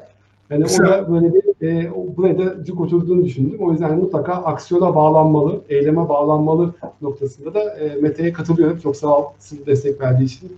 E, güzel bir e, katkıda bulunduğu için. Hemen Aydın Bey'in sorusuna geleyim. Ay- Aydın Bey'in sorusuna ilgili sanki ben de çalışmışım gibi bu arada. Daha bu yakın zamanlarda e, 2030'daki müşteri beklentilerine yönelik bir rapor okudum. Hatta yakın zamanda paylaşacağım LinkedIn'den. E, SAS firmasının e, bir raporu ve hani, girenler bulabilir. 2019'un sonunda aslında çıkmış bir rapor. Orada 5 temel başlık var. Hani 5 temel başlığın hepsinin üzerinden geçmeyeceğim ama temelde aslında teknoloji mutlaka işin içerisinde olacak ama yine müşteri odaklı teknolojiler olacak. Bugün baktığınız zaman akıllı sistemler mutlaka işin içerisinde olacak. Bu kavrayıcı dediğimiz yani birbirleriyle yine o bağlantıyı kurabilen sistemler mutlaka işin içerisinde olacak. Ve ben e, yani içerisinde bulunduğumuz pandeminin de hepimize gösterdiği gibi mutlaka sürdürülebilir, yani sürdürülebilirliğe dokunacak olan e, teknoloji firmaların veya e, iş kollarının 2030'u görebileceğini ve 2030'dan sonraki hikaye yazabileceğini inanıyorum. O yüzden mutlaka yani teknolojiyle beraber müşteriyi, müşteri deneyimini iyileştiren, o kap, kap, kap, kapsamlı bir şekilde bu bağlantıları kurabilen firmaların ve mutlaka hem kurumların hem bireylerin o sürdürülebilirliğine yönelik e, ortaya katma değerli ürünler çıkartan firmaların 2030 ve sonrasını görebileceğini düşünüyorum. Aydın Bey'e böyle bir e, not vermiş olayım. Ama dediğim gibi e, eğer merak ediyorsa SAS'ın o 2030'daki müşteri beklentileri raporu gerçekten de çok e, ilham verici bir rapor. Oradan da destek alabilir. Ben dediğim gibi yakın zamanda onun linkinden paylaşacağım. Ağzına sağlık. Ee, aslında tipik Sinan Yorgancıgil. Ee, bazen e, bazen e, burada yorumlarda vesairede hani görüyorum. E, şimdi şöyle bir şey olabilir. Ya e, hocam yani davet ediyorsun, e, davet ettin işte diyorsun ki takip edin. Ya tam tersi. Yakından takip ettiğim için ben bu adamları burada olsunlar istiyorum. Yani tam tersi bir süreç var. Şimdi bazen de bana soruyorlar. Mesela işte Bora Özkent'i neden takip edelim diye söylüyorsun. Ya bu anlatıyorum. Sinan Yorgancıgil'i takip ediyorsan adamın anlattığı her şeyin arka planında seninle kaynak paylaştığını, rapor paylaştığını, TED konuşması paylaştığını, adres gösteriyor, nelerden ilham aldığını gösteriyor. Aynı şey Emre Hocam da yapıyor. Bir şeyler anlatıyor. Daha derin okuma yapmak isterseniz diyor lütfen adres burası. Öbür türlü e, e, kimse kusura bakmasın ama e, LinkedIn 280 karakterle aforizma ya da millete gider yaptığımız platformlardan birisi değil. Dolayısıyla bir yere kadar limitlerimiz var ama o yüzden birbirimizden entelektüel olarak bu kadar da sahipleniyoruz. Şimdi bunu dedikten sonra sevgili Sinan Hocam yine senin böyle güzel e, kaynak gösterdiğin e, konulardan birisi olarak şunu sormak istiyorum. Herkesin dilinde bir hikayeleştirme konusu var. İşte şunu hikayeleştir, bunu inovasyonu hikayeleştir, işte minimum sürdürülebilir ürünü hikayeleştir, değişim hikayeleştir, dönüşümü hikayeleştir. Ya bu hikayeden ibaret bir konu mu? Yoksa hikayeleştirme dediğimiz konu gerçekten elzem bir konu mu? Ne diyorsun sen bu hikayeleştirme e, konusuyla ilgili olarak? Ya çok çok önemli olduğunu düşünüyorum öncelikli olarak. Hani e, çünkü hikayeleştirme aslında sadece iş hayatımızla alakalı bir şey değil. Yani çocuk büyütürken de e, sosyal ilişkilerimizi yönetirken de aslında hayatımızın çok çok önemli bir parçası. E, çünkü insanın yani sağlıklı iletişim kurması için e, yine hani belki biraz başta anlattığı e, noktada da dokunacağım ama yani öncelikli olarak bir karşı tarafa hani kendinizi anlatmanız gerekiyor. Anlatırken de böyle birbirinden bağımsız veya kopuk kopuk cümlelerle değil bir hikaye şeklinde anlatmanız gerekiyor kendinizi. Bu dediğim gibi hani hem pedagojide hem andragojide hani çocuk eğitiminden yetişkin eğitimine kadar olan süreçte mutlaka olmazsa olmaz. E, ama hikayeleştirme nerede karşımıza çıkıyor aynı zamanda? Aynı zamanda bir fikrimizi üst yönetime satarken de bir inovasyon projesini hayata geçirmek için o en son onayı, onayı Bravo. alırken de karşımıza çıkıyor. O yüzden e, özellikle ben hikayeleştirmeyi hani hem bu konuda okuyorum ediyorum aynı zamanda e, mutlaka eğitimlerimin de bir parçası haline getiriyorum. Yani hangi eğitim olursa olsun gün sonunda o yetişkin o öğrendiği fikri veya öğrendiği bilgiyi veya tecrübeyi, deneyimi hayata geçirirken veya başkasına anlatırken bir hikaye şeklinde anlatabilsin diye ona o nosyonda vermeye çalışıyorum. Niye önemli hikayeleştirme? Hikayeleştirme bir kere olayların veya fikirlerin daha kolay anlaşılmasını, herkesin bu konuda hemfikir olmasını ve aynı şekilde hatırlanmasını sağlıyor. Yani o hatırlanma konusunda da altını çizmek istiyorum. Çünkü hani, hikayeleştirmediğiniz bir konuyu hatırlamak konusunda e, o kadar e, kolay bir hayatınız olmuyor. Bunun için de hani baktığınız zaman çok fazla kaynak var. Hani bugün bize e, e, kaynaklara gönderme yapalım. E, benim de değerlendirdiğim veya faydalandığım kaynaklar var ama o kaynaklar içerisinde benim en azından kendimin böyle bir e, damıtarak ortaya koyduğum birkaç tane aslında e, ne diyeyim e, kendi kullandığım ve önerdiğim e, adım var. Öncelikli olarak hani birinci adım e, mutlaka kişisel bir şeyde bağlamanız. Yani bugün bir hikayeyi ortaya koyarken mutlaka kişiselleştirmeniz, onun size ne e, etki ettiğini veya onun size nasıl hissettirdiğini mutlaka vurgulamanız. Hani örnek olarak bir hikaye başlarken e, bugün öğrendiğim şeyden fark ettim ki, hani ben fark ettim ki diye başladığınız cümle, başladığınız zaman cümleye karşı taraf diyor ki yani bu kendisiyle ilgili bir şey anlatıyor, dur bakayım, ben bunu dinleyeyim. O yüzden bu hani ilk madde kişisel olmakla alakalı bir şey. İkincisi mutlaka duygularla alakalı. Yani bu duygu işi çok çok önemli. Ee, çok sevdiğim bir söz var. Hani insanlar yaptıklarınızı veya söylediklerinizi unutabilir ama ona ne hissettirdiğinizi unutmazlar diye. Hani Ne kadar Maya. Maya Angelou'nun bir sözü. Ee, gerçekten de o duygu kısmını aktarabilirseniz karşıya o zaman akılda kalıyorsunuz. Ee, ve hani öğrenmekte işte bu akılda kalmakla alakalı. O yüzden mutlaka duygularınızı katmak. Ee, mesela bunu kullandığım güzel bir e, örnek, e, bu, bu, bu, bu kısmı bir örnek var. O da şu, işte atıyorum bu yeni ürünü elime aldığım zaman duyduğum hissi en son işte çocuğumu kucağıma aldığım zaman hissetmiştim gibi anlatırsanız bir ürün lansmanında e, ürünü, e, o zaman emin olun ki e, o lansmana katılan kişiler veya müşterileriniz o ürün hakkında çok daha farklı bir duyguya sahip olacaklardır ve akıllarında çok daha fazla kalıcı olacaktır. E, üçüncü bir madde anekdotlar kullanmak, benzetmeler yapmak, referanslar vermek. İşte bu da benim demin senin altını çizdiğin o yine o bağlantıları kurmakla ve ek e, bir hani e, bir yere bağlantı kurmakla alakalı bir şey. E, burada da mesela ne önerebilirim? Mesela çok basit bir iş bile yapıyor olsanız hani anlatırken söyleyeceğiniz hani SpaceX gibi uzaya roket göndermiyoruz ama biz de işte bunu yaptık gibi bir bağlantıyla, bir referansla, bir anekdotla anlattığınız zaman kendinizi aslında belki de o seviyeye çıkartıyorsunuz. Yani roket seviyesine çıkartabiliyorsunuz. Çok basit bir e, kelimeyle, çok basit bir cümleyle. Ve olmazsa olmaz son adım eylem çağrısı. Yani her hikayenin sonunda mutlaka dinleyen kişiye haydi gel şimdi o zaman seninle şunu yapalım veya bunu yapmak için işte hadi gel şimdi e, bunun için sokağa çık ve ilk gördüğün kişiye şunu söyle gibi. Yani o e, anlattığınız hikayenin eylem çağrısı neyse mutlaka onu e, en sonunda kullanmak. Yani şunu çok görüyoruz, e, eğitimlerde de görüyoruz. Yani sunum yapıp harika bir hikaye anlatıp en sonunda benim söyleyeceklerim bu kadar diye bitirdiğiniz zaman karşı tarafta o anlattığınız o bütün güzel hikaye aslında bir anda kayboluyor veya sönüyor veya etkisi azalıyor. O yüzden mutlaka e, bu hikayenin sonunda da bir eylem çağrısıyla işte burada yine Mete Bey'e bir gönderme yapalım. Aksiyona çağırmayla, eyleme çağırmayla e, bağlamak gerekiyor. Böyle bir dört adımlı bir e, hikayeleştirme tekniğini ben en azından kendim kullanıyorum ve faydasını görüyorum diye seninle paylaşabilirim. Sinancığım, e, valla hikayeleştirmeyi yine o kadar güzel getirdin, bağladın ki eyleme çağırmıyorsan lafı güzaftan ibaret. Yani e, e, kesinlikle şimdi hayal kurmakla rüya görmek arasında bir fark var. Birisini çünkü uyurken görüyorsun ama birisini uyanıkken kurabiliyorsun. Eyleme çağırmak bu kadar kıymetli bir şey. Dolayısıyla biz de bu anlattıklarımız üzerine şimdi eyleme çağırdığımız konulardan e, birisini yapalım. Sevgili Emre, e, dedin ki adapte olun. Olduk vallahi. Uzaktan çalışıyoruz bak. Ofise gitmiyoruz. Dijitali kullanıyoruz, online'ı kullanıyoruz. E, nelerle nelerle uğraşıyoruz. Yan komşuda inşaat çalışması oluyor. Çocuk geliyor, üstümüze zıplıyor. Kedi köpek sırtımıza zıplıyor. Bunları yapmaya çalışıyoruz. Şimdi uzaktan çalışma tamam ama uzaktan motive olmak diye bir şey var mı mesela? Uzaktan güvenmek diye bir şey var mı? Uzaktan aidiyet diye bir şey var mı? Şimdi bütün bunların olduğu bir yerde e şimdi gözden uzak olan gönülden de ırak olur bir Belarus değişi değil. Yani bizim memleketten çıkmış bunu diyorlar. Şimdi biz bu uzaktan çalışmayla ilgili gel eyleme çağrı yapalım. Bireyler ve firmalar olarak Emre Hocam ne yapabiliriz biz? Daha etkin ve verimli uzaktan çalışma yapabilmek için bu dönemde.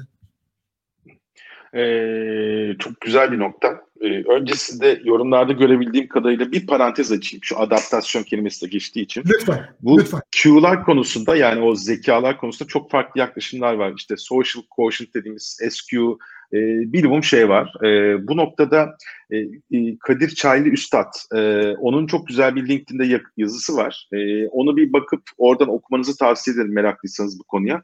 Hepsini çok güzel özetlemiş durumda. E, onu söylemeden geçmek istemedim. Şimdi gelelim bu soruya. Süper. Bence çok güzel bir nokta. Çünkü hem çalışanın hem işverenin bir e, kavram karmaşası yaşadığı bir konu haline geliyor gibi görüyorum ben e, bu uzaktan çalışma konusunu e, Serhat Hocam. Neden? E, şimdi ilk başta hatırlarsanız 10 Mart gecesi bu iş açıklandıktan sonra işte evden çalışma konusu e, gündeme geldi. Ben bunu uzaktan, bugün yaşadığım şey uzaktan çalışma diyemiyorum. Ben zorunlu evden çalışma diyorum. Çünkü uzaktan çalışma kavramı daha esnek. Çok önemli bir ayrım. Yani, Çok önemli evet, bir ayrım. yani e, ama biz evde zorlu şartlarda yani böyle bir ortamımız yok, çalışmak için bir köşemiz yok. İşte çocuklar varsa eğitimleri var vesaire. Bu gibi konular bizim çalışmamızı zorlaştırdı. O yüzden ben e, çalışan arkadaşlarımızın da profesyonel hayattaki arkadaşlarımızın da şu ayrıma farkındalıkla yaklaşmasını tavsiye ederim. E, bugün yaşadığımız şey uzaktan çalışmak farklı şeyler. Uzaktan çalışmakta bir köşeye sıkışmak zorunda değilsiniz. Esneksiniz. İşte gerekiyorsa bir e, deniz kenarında bile çalışabilirsiniz. Siz işinizi düzenli yaptıktan sonra, size ulaşması gereken kişiye ulaştıktan sonra işinizin gizliliğini örnek veriyorum kafede çalışırken ekranınızdaki işte e, yansıtmaz şeyleri falan kullandığınızda aslında çok bir önemi olmayabilir. Bu kurumdan kuruma değişir tabii ki. Diğer taraftan hani kurumlarda da hani biz uzaktan çalışma sürecini destekliyoruz yaklaşımı. E, evet güzel. Bunu yapmaları da bir güven ortamı oluşturdu o ilk kriz anında kesinlikle. Çünkü siz işten daha önemlisiniz vurgusunu yaptı herkes. Bu bence çok kritik bir noktaydı. Çünkü pandemiden sonra aksi takdirde güvensizlik ortamı yeni vukamız olabilirdi. Bu çok kritik bir şey olurdu. Bizim son araştırmamızda sonuçlarını da ortaya koyacağız zaten bir iki haftaya. Evet. Orada böyle bir tablo olmadığı gözüküyor. Kötü uygulamalar olabilir ama genel olarak öyle bir tablo olmadığı gözüküyor çok şükür. E, bu noktada e, insanı doğru anlayarak bence şu şekilde ilerlemek lazım. Birkaç böyle küçük örnek vererek söyleyeyim ben. Şimdi uzaktan lider e, ofiste liderlikte uzaktan liderlik farklı. Evet, omurga aynı ama biraz farklı şeyleri var. Çünkü insanın algısıyla alakalı. İnsan görerek algılayan, e, somut şeyleri daha kolay içselleştirebilen bir yapıya sahip. E, böyle dijital ortamlarda veya birçok şeyin artık e, görmediğimiz kişiler tarafından işte hayatımıza girmesi durumda vesaire farklı algılar oluşabiliyor. Takımlaştık da öyle takım ruhunu mesela e, uzaktan nasıl kurgulayacağız? İşte güven gerekiyor. Güven demek oksitosin demek bana sorarsanız insan odaklı yaklaştığımızda. Peki uzaktan ortamda oksitosin hormonunu nasıl salgılatabiliriz? Bu garip gelebilir ama oksitosin hormonu salgılanmayan yerde güven kodu işlenmiyor insanın aklına. Ee, burada e, uygulamalar küçük de olsa değişiklikler gösteriyor. Gerçekten e, düzgün küçük dokunuşlarla bu süreçleri yönetmeye adapte olmamız mümkün. Ama bunu gerçekten dediğim gibi insanı anlayarak bunun üzerine koyarak yapmak gerekiyor. Biraz önce Sinan'ın da bahsettiği gibi hani insan odaklı bir tasarım yapmak gerekiyor belki hani tasarım odaklı e, ilerlemek konusunda e, bir şöyle benzeşme olursa. Bir de şunu söyleyeyim size dikkat etmemiz gereken farklı unsurlar da var. Yani biz mesela uzaktan takımdaşlık veya işte uzaktan bu işi yönetiyoruz gibi şeylerle e, konuşuyoruz ya ilgili. Mesela e, Serhat Hocam sizin geçtiğimiz görüş, e, oturumlarınızdan birinde geçmişti bu konu yanlış hatırlamıyorsam. Silolar. E. Şimdi e, diyelim ki ben bir direktörüm veya müdürüm kendi ekibimle gerçekten doğru dokunuşları yaparak online'da da olsa o şey ortamı sağlayabildim güven ortamını. Ve bu güven ortamı ne sağlıyor aslında? Biz konfor alanı e, yaklaşımda üç tane faz üzerinde dururuz. Biri çok yüksek stresin olduğu kaygı alanı, öbür uçta konfor alanıdır. Kaygı alanının yüksek olduğu bir ortamda siz güven ortamını güçlendirirseniz aslında dengeyi oturtursunuz. E, bu noktada da e, şunu söylemem lazım. E, biz hep güven ortamını stratejik bir unsur olduğunu düşünürüz ve bir e, bench aslında yedek kulübesi olarak görürüz. Ben basketbolcuyum, sahaya çıktım, durmadan fast break koşuyorum. E, yoruluyorum. E, neden o ek performans, ekstra performans gösteriyorum? Çünkü zamanı gelince bench'te dinlenebileceğim bir yer olduğunu biliyorum. E, o bench'te ben sadece fiziksel olarak değil, zihinsel olarak da yenileniyorum. Koç geliyor işte taktik veriyor vesaire. Sahaya yenilenmiş şekilde çıkıyorum. Tekrar motive şekilde koşmaya başlıyorum. E, bu noktada e, bunlar yürürken mesela kendi ekibimize benim gözlemlediğim ki şöyle bir rakam vereyim size. Pandemi başından beri e, özellikle o ilk cafcaflı zamanlarda yaklaşık 120-130 tane profesyonelle farklı sektörden, farklı e, e, pozisyonlardan telefon veya Zoom üzerinden görüşmeler yaptık belli aralıklarla. Bu sistematik bilimsel bir araştırma gibi değil. Sadece nabız tutmak üzerine kurgulanmış bir süreçti. E, şunu gördük. Bazı ekipler kendi işlerinde süper ama o silolaşma dediğimiz şey daha da artmış. Çünkü bu sefer e, üst pozisyondaki kişiler diğer departmanlarla ilişki halinde Eskiden işte Sinan'ın da bahsettiği o kahve molaları işte veya yemekle beraber olmak, fiziki ortamda diğer ekiplerle de kaynaşma şansımız oluyordu. Bunlar ortadan kalkmış durumda. Mesela bunları fark edip bunları doğru dokunuşlar yaptığımızda inanın bana bu e, zorunlu evden çalışma ortamında bile evdeki fizik fiziki ortamı bir kenara bırakıyorum. En azından e, kendi açımızdan biraz daha farklı ortamdan yaratma şansımız var.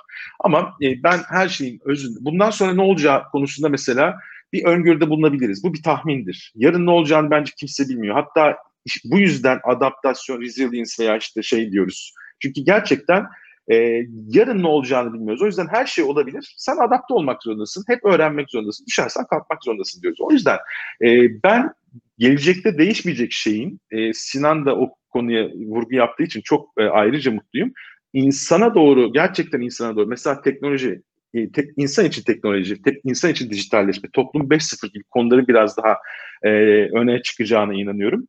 E, bu noktada e, her atacağımız adımı uzaktan çalışma olsun veya başka bir şey olsun insan güven bazlı, oradan harekete geçirme bazlı, insana odaklı. Ortam değişebilir, sistematik değişmiyor.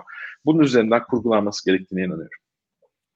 Ağzına sağlık Emre'cim. E, aslına bakarsanız e, sonda size böyle kazık bir iki sorum olacak. Biraz sizi e, terleteceğim LinkedIn özelinde. Ama buna geçmeden evvel Sinan Hocam'ın da bu uzaktan çalışma konusunda eyleme çağrı yapabilecek ne tür ipuçları olabilir? Özellikle organizasyonel liderler ve e, takım e, üyeleri için.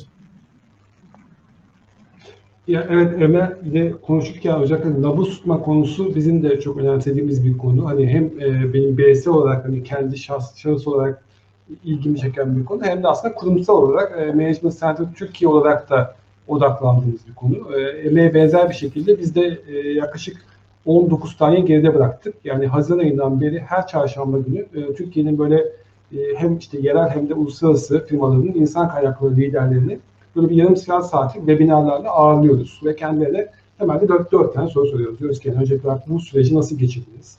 Sonrasında bu sürecin stratejilerinize yönelik bir herhangi bir etkisi oldu mu? Sonrasında hani bu dönemde nereye odaklandınız temelde? Ve en son soruda da gelecek geleceğe yönelik nasıl bir beklentiniz var? Bu işte iş hayatı nereye gider? İnsan kaynakları bunun içerisinde nasıl bir rol üstlenir şeklinde. Böyle hani içeriklerde hissede temelde bu dört konuyu sorguluyoruz.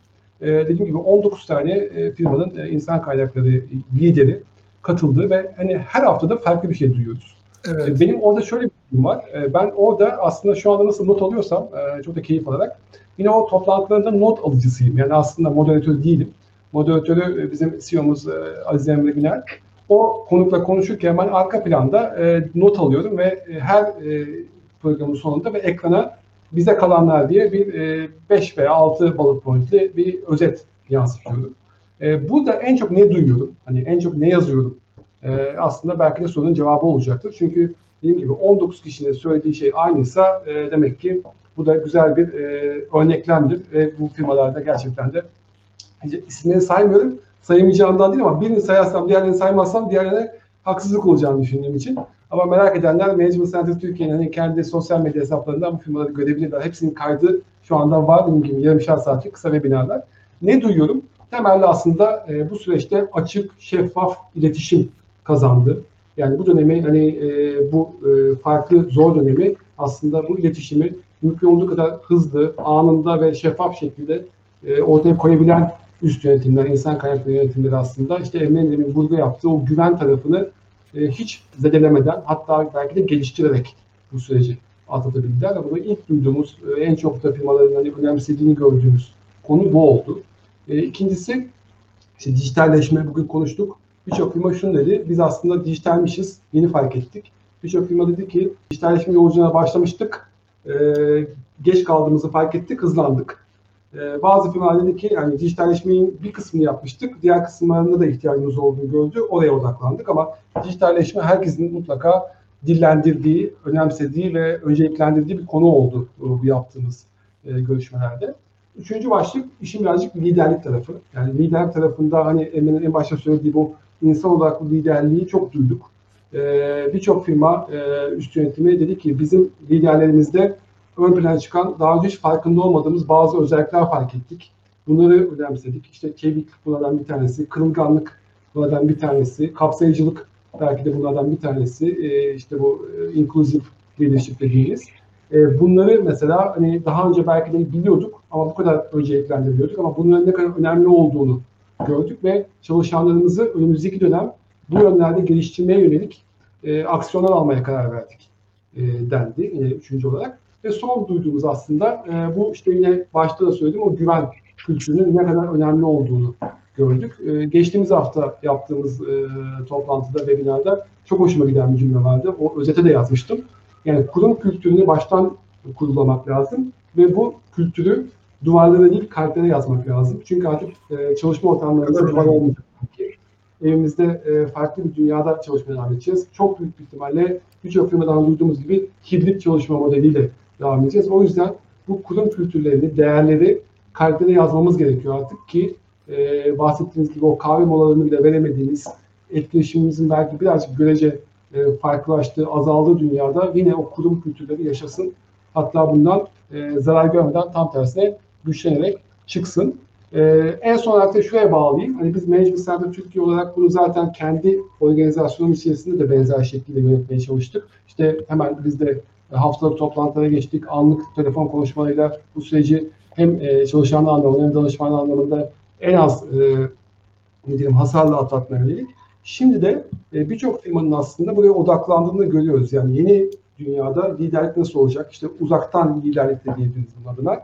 Uzaktan liderlik e, yönünde birçok talep geliyor ve biz de buna yönelik şu anda e, zaten elimizdeki o güzel e, database, güzel e, eğitim materyallerini e, bu yeni dünyaya adapte ediyoruz ve buna yönelik şu anda hakikaten çok güzel projeler konuşuyoruz. Türkiye'de hani dediğim gibi çok memnuniyet duyuyorum ki birçok firma aslında işin nereye gittiğinin farkında ve bu farkındalık da aslında onları aksiyona yönlendiriyor ve bu aksiyonlar konusunda da biz şu anda dediğim gibi birden fazla firmayla bunu nasıl beraber yönetebiliriz, nasıl size bu konuda destek verebiliriz konusunda projeler yapmaya başladık ve önümüzdeki dönemde bunların sayısının artacağını düşünüyorum. E, burada temel konu yine en başa bağlayayım.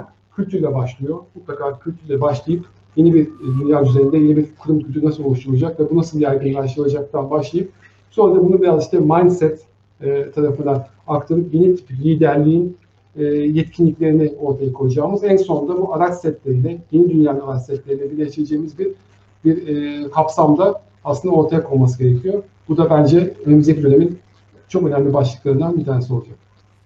Eyvallah Sinan. E, çok güzel söyledin. Benim açımdan da manşetlik olan kısmı da şu oldu. E, ister silolaşma diyelim, ister işbirliği diyelim, kültür diyelim, değerler diyelim, vizyon, misyon çalışması diyelim, geri bildirim kültürü diyelim, kırılganlık diyelim, dijitalleşme diyelim, kültür dönüşümü diyelim. Yani ne dersek diyelim. Ama Allah aşkına şunu toplantı odalarında poster yapmaktan bir vazgeçip insanların bir kalbine e, nakşedelim. E, zira zaten mobilyacısı, çerçevecisi, matbaacısı bir şekilde parayı kazanıyor. Yani onların para kazanacağı yöntemler var. Ya şu mobilyacıya, çerçeveciye, matbaacıya vereceğin parayı insanların bu süreçleri sahiplenebilmesi için, içselleştirebilmesi için harca. Zira bunun adı harcama değil, masraf değil Bunun adı yatırım. Dolayısıyla Allah aşkına şu e, betona, tahtaya, duvara, boyaya, badanaya, e, havalı görünsün diye posterlere, ajanslara falan parayı e, bu anlamda biraz yani kaptırmaktansa ya biraz insan odağına da e, yatırım yapalım. Dedikten sonra şimdi Ben LinkedIn'de küçücük bir ekleme yapabilir miyim? Çok lütfen. Emre'ciğim tabii ki. Çünkü Sinan'ın söylediği şey çok çok kritik bence de. Ee, yani burada iletişim konusu, şeffaflık konusu bence çok kritik. Bizim e, yaptığımız araştırmada biz yaklaşık 1600 tane beyaz yakalıyla irtibat kurduk ve yaptığımız çalışmada çok enteresan bir şey var. Kaygı yüksek ama memnuniyet yükselmiş. Bu çok önemli bir bulgu aslına bakarsanız bence. Ee, beni heyecanlandıran bir şey oldu. Nedenlerine girdiğimizde şunu gördük.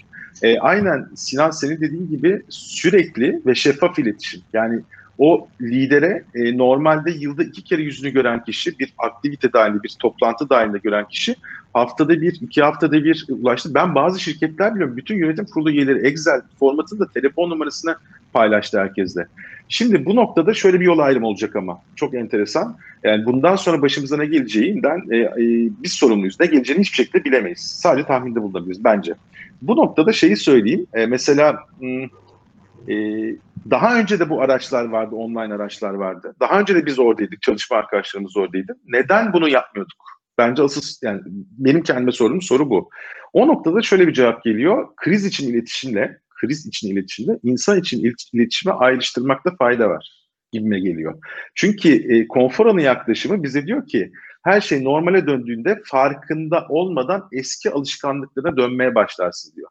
Biz bu iletişimi krizle bağdaştırıyorsak kafamızda bakın önemli farkında olmadan adım adım eski iletişim şeyimize dönmek durumunda kalabiliriz. Tek bir şansımız var burada. Farkındalık. Bir de hibrit ortamda çalışacak olmanın getirdiği yine online'a bağımlılık olacak büyük ihtimalle. E, hibrit ortamda çalışır mıyız? Şu an gözüken o. Ama yarın ne getirir? bir fikrim yok benim şahsen. Ama Aslına süper bakarsan- noktaydı. Çok çok teşekkür ederim. Ee, E, yani ekleme kriz insan için iletişim mi? E, bunun da tabii odağını çok iyi değerlendirmek lazım. E, bir taraftan da tabii e, zamanı da dikkatli yönetmeye e, gayret ediyorum. E, çok yoğun, mesaisi de çok yoğun olan danışmanlar e, olarak. E, şimdi sormak istediğim bir şey var.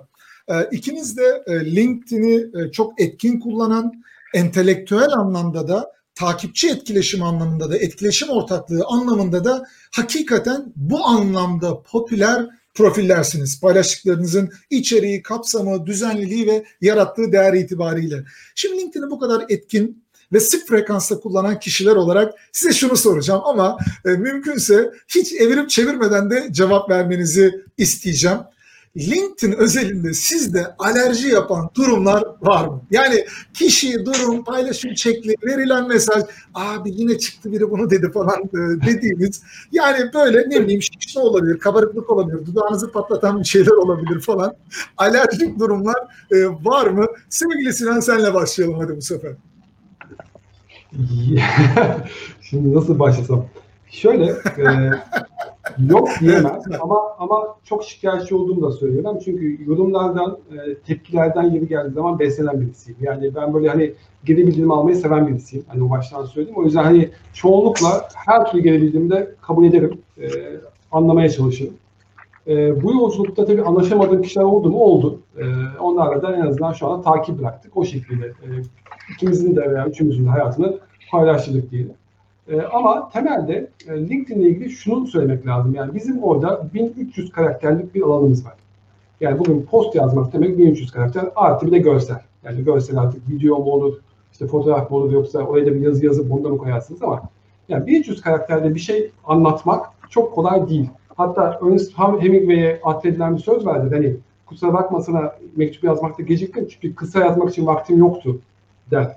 Yani kısa yazmak daha zor bir şeydir. Hani insanlar oraya hani ama yazmış her gün bir şey geçmiş diye düşünüyor ama aslında e, damıtarak düşüncelerinizi en kolay ve en rahat anlaşılarak e, aktarmak zor bir şeydir. E, bizim de bence hani şu anda bilmiyorum Emre de kafa sallıyor.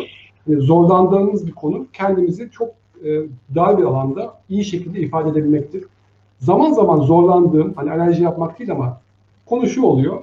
Bazen o 1300 karakter içerisinde en fazla 3 veya 5 karakterden oluşan bir kelimeye takılıp bu kelime üzerinden eğer böyle çok farklı bir yorum veya çok farklı bir noktaya çekme karşıma çıkarsa o zaman diyorum ki ah tüh keşke geneline baksaymış. Yani mesajın tamamına baksaymış. O kelimeye o kadar takılmasaymış deyip onun üzerinden tabii ki e, mümkün olduğu kadar ben herkese cevap vermeye çalışıyorum. E, atladığım oluyordu kusura bakmasın. Orada da onun iletişim yapmaya çalışıyorum. Yani dediğin doğru ama o kelimeye lütfen takılma.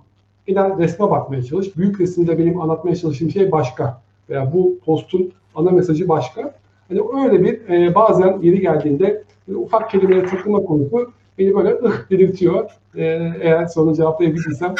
Çok güzel. kırmadan Yani aynı olur. danışmanlık içine nereden girdik gibi ya arkadaş nereden girdik bu LinkedIn sardık başımıza gibi böyle durumlarla karşılaştığım oluyor diyorsun. Sende nasıl durumlar e, sevgili Emre Hocam?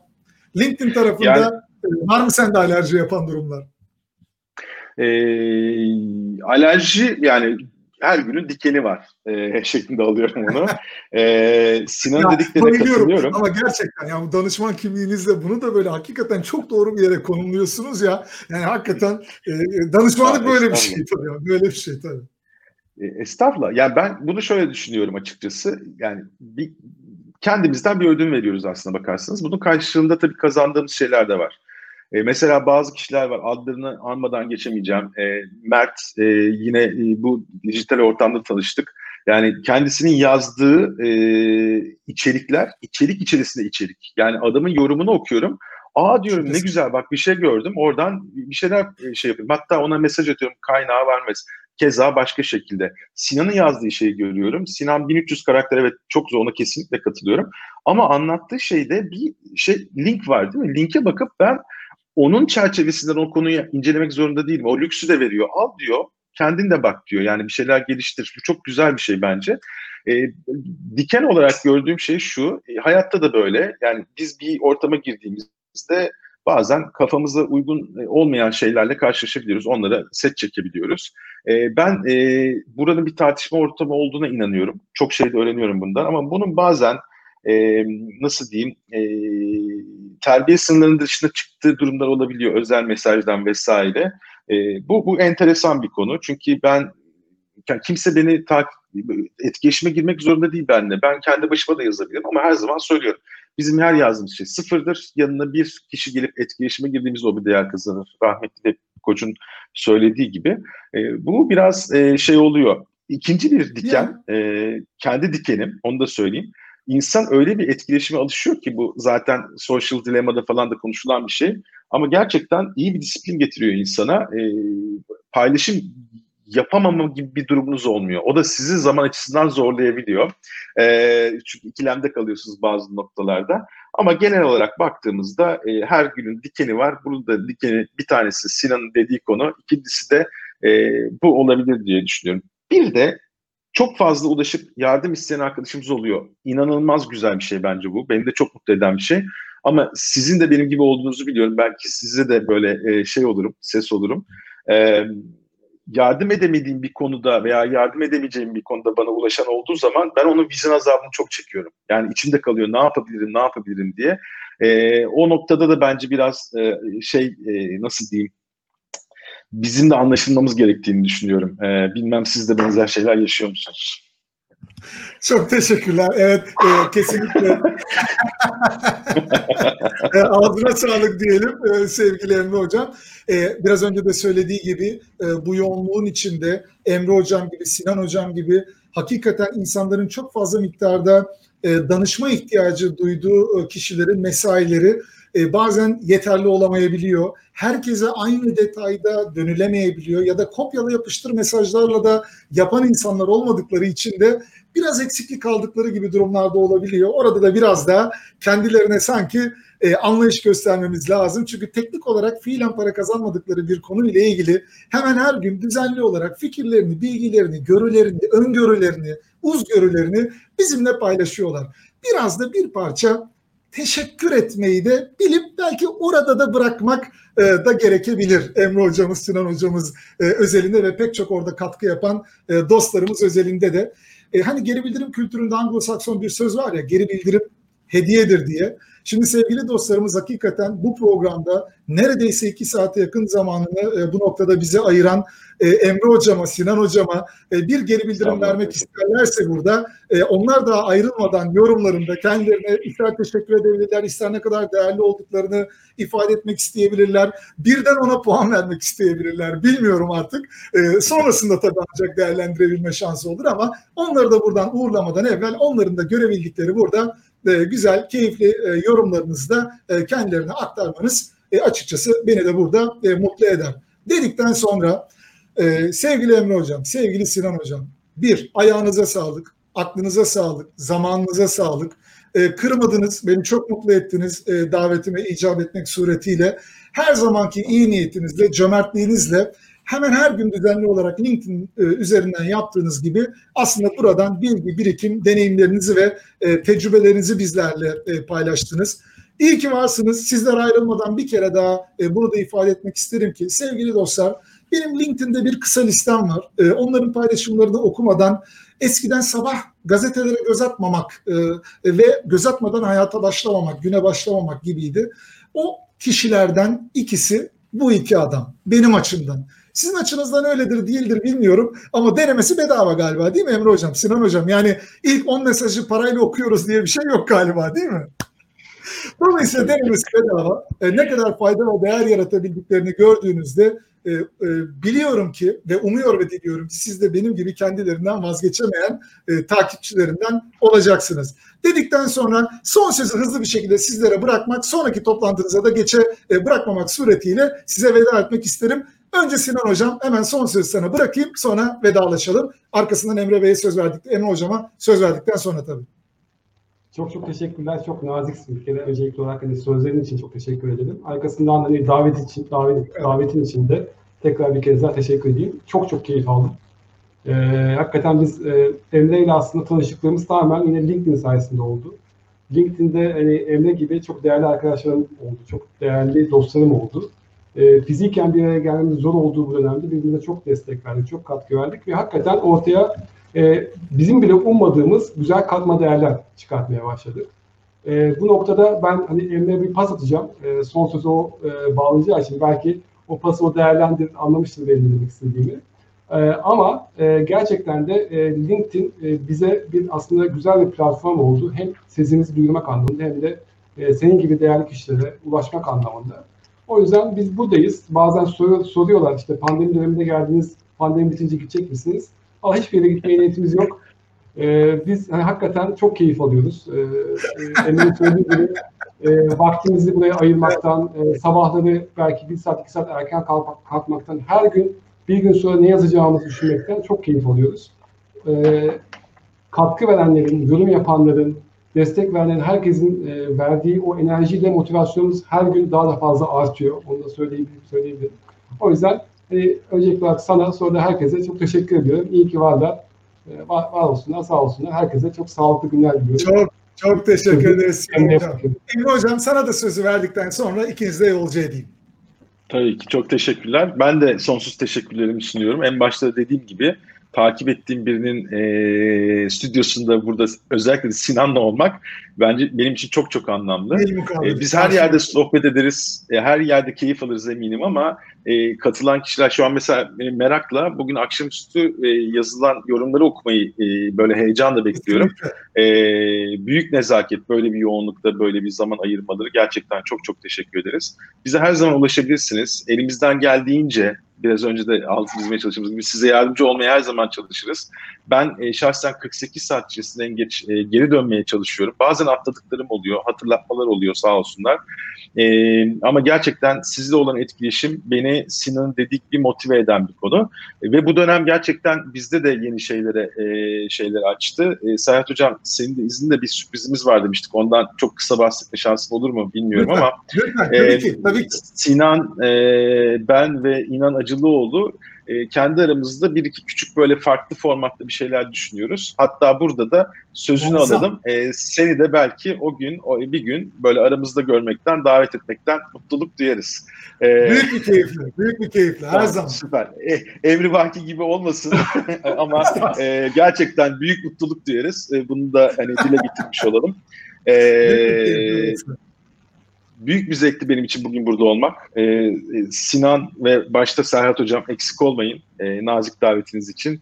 Ee, böyle hayatındaki böyle takvimde güzel anıların olduğu bir gün olarak böyle yıldızı e, olacak üzerinde. Eksik olmayın. Çok çok teşekkürler. Ne kadar güzel. Ben o zaman bütün yorumları zaten detayda da akşam okursunuz ama birini siz e, detayda da okuyarak e, veda edelim. E, e, yorumcula, yorum yapan dostlarımızdan birisi demiş ki e, Derya Hanım çıkmam gerekiyordu. Çıktım. Şu an semt pazarındayım ama hala ara vermeden sizi izlemeye, dinlemeye devam ediyorum demiş. Yani Sağ e, yayına, yayına girerken de şey yazanlar vardı. O hocam ağır toplar davet etmişsin bugün diye. Artık yani nereye çekersen oraya gidiyor ama tabii çok sayıda Şampiyonlar Ligi yorumu vardı. Hakikaten öyle bir bağlılıkta yarattınız ki semt pazarında bile kopmadan sizleri dinlemeye devam edebildi dostlarımız. İyi ki varsınız. Ayaklarınıza sağlık. Görüşmek üzere. Bir sonraki toplantıda da başarılar diliyorum her ikinize. Görüşmek üzere Sinancığım. Görüş, Çok görüşmek teşekkürler. üzere. Görüşmek üzere. Görüşmek üzere. Evet dostlar. Bugün Değişim Doktoru'yla e, 12'den de konuklarım e, sevgili Emre Başkan ve sevgili Sinan Yorgancıgil'di. E, Çok da teşekkür ediyorum. E, e, Müthiş bir teveccüh gösterdiniz. Çok sayıda yorumlar, sorular. Lütfen kusuruma bakmayın. Tamamını aktaramamışsam takip etmekte de çünkü e, güçlük e, çekebildim e, itiraf etmem e, gerekirse. Çünkü bu kadar e, kıymetli iki e, danışmanı e, konuk edip onlara da soruları sorduğunuzda e, kullandıkları her bir cümle, her bir kelime çok önemli olabiliyor. Onların da hiçbirini e, kaçırmadan dikkatle dinlemeye gayret ettiğim için sizin yorumlarınızdan, sorularınızdan atlayabildiğim olmuşsa lütfen kusuruma e, bakmayın. Bu e, sohbetin faydalı olduğunu düşünüyorsanız e, paylaşırsanız daha çok sayıda dostumuza da ulaşmasına yardımcı olabilirsiniz. Bizden, benden bu haftalık bu kadar. Önümüzdeki hafta sizden müsaade isteyeceğim. Değişim Doktoru ile 12'den maalesef yapamayacağım. E, kişisel e, iş e, ajandam el veremediği için. Ama sonraki hafta e, yine çok önemli bir konuğumla hatta şimdiden de bilgisini verebilirim. Koçtaş'ın CEO'su Devrim Bey, Devrim Kılıçoğlu konuğum olacak. Ama önümüzdeki hafta sizden böyle minik bir izin ve müsaade istiyorum dostlar. Dedikten sonra lütfen kendinize Tabii ki sağlığınıza, sevdiklerinize dikkat edin. İşi gücü de ihmal etmeyin ama her şeyin başı sağlık. Bunu bir kere daha hatırladığımız günlerden geçiyoruz. Bir sonraki sohbet programında Değişim Doktoru'yla 12'den de buluşmak üzere. Sevgiler, selamlar dostlar. Şimdiden bir kez daha iyi hafta sonları diliyorum size. Bay bay.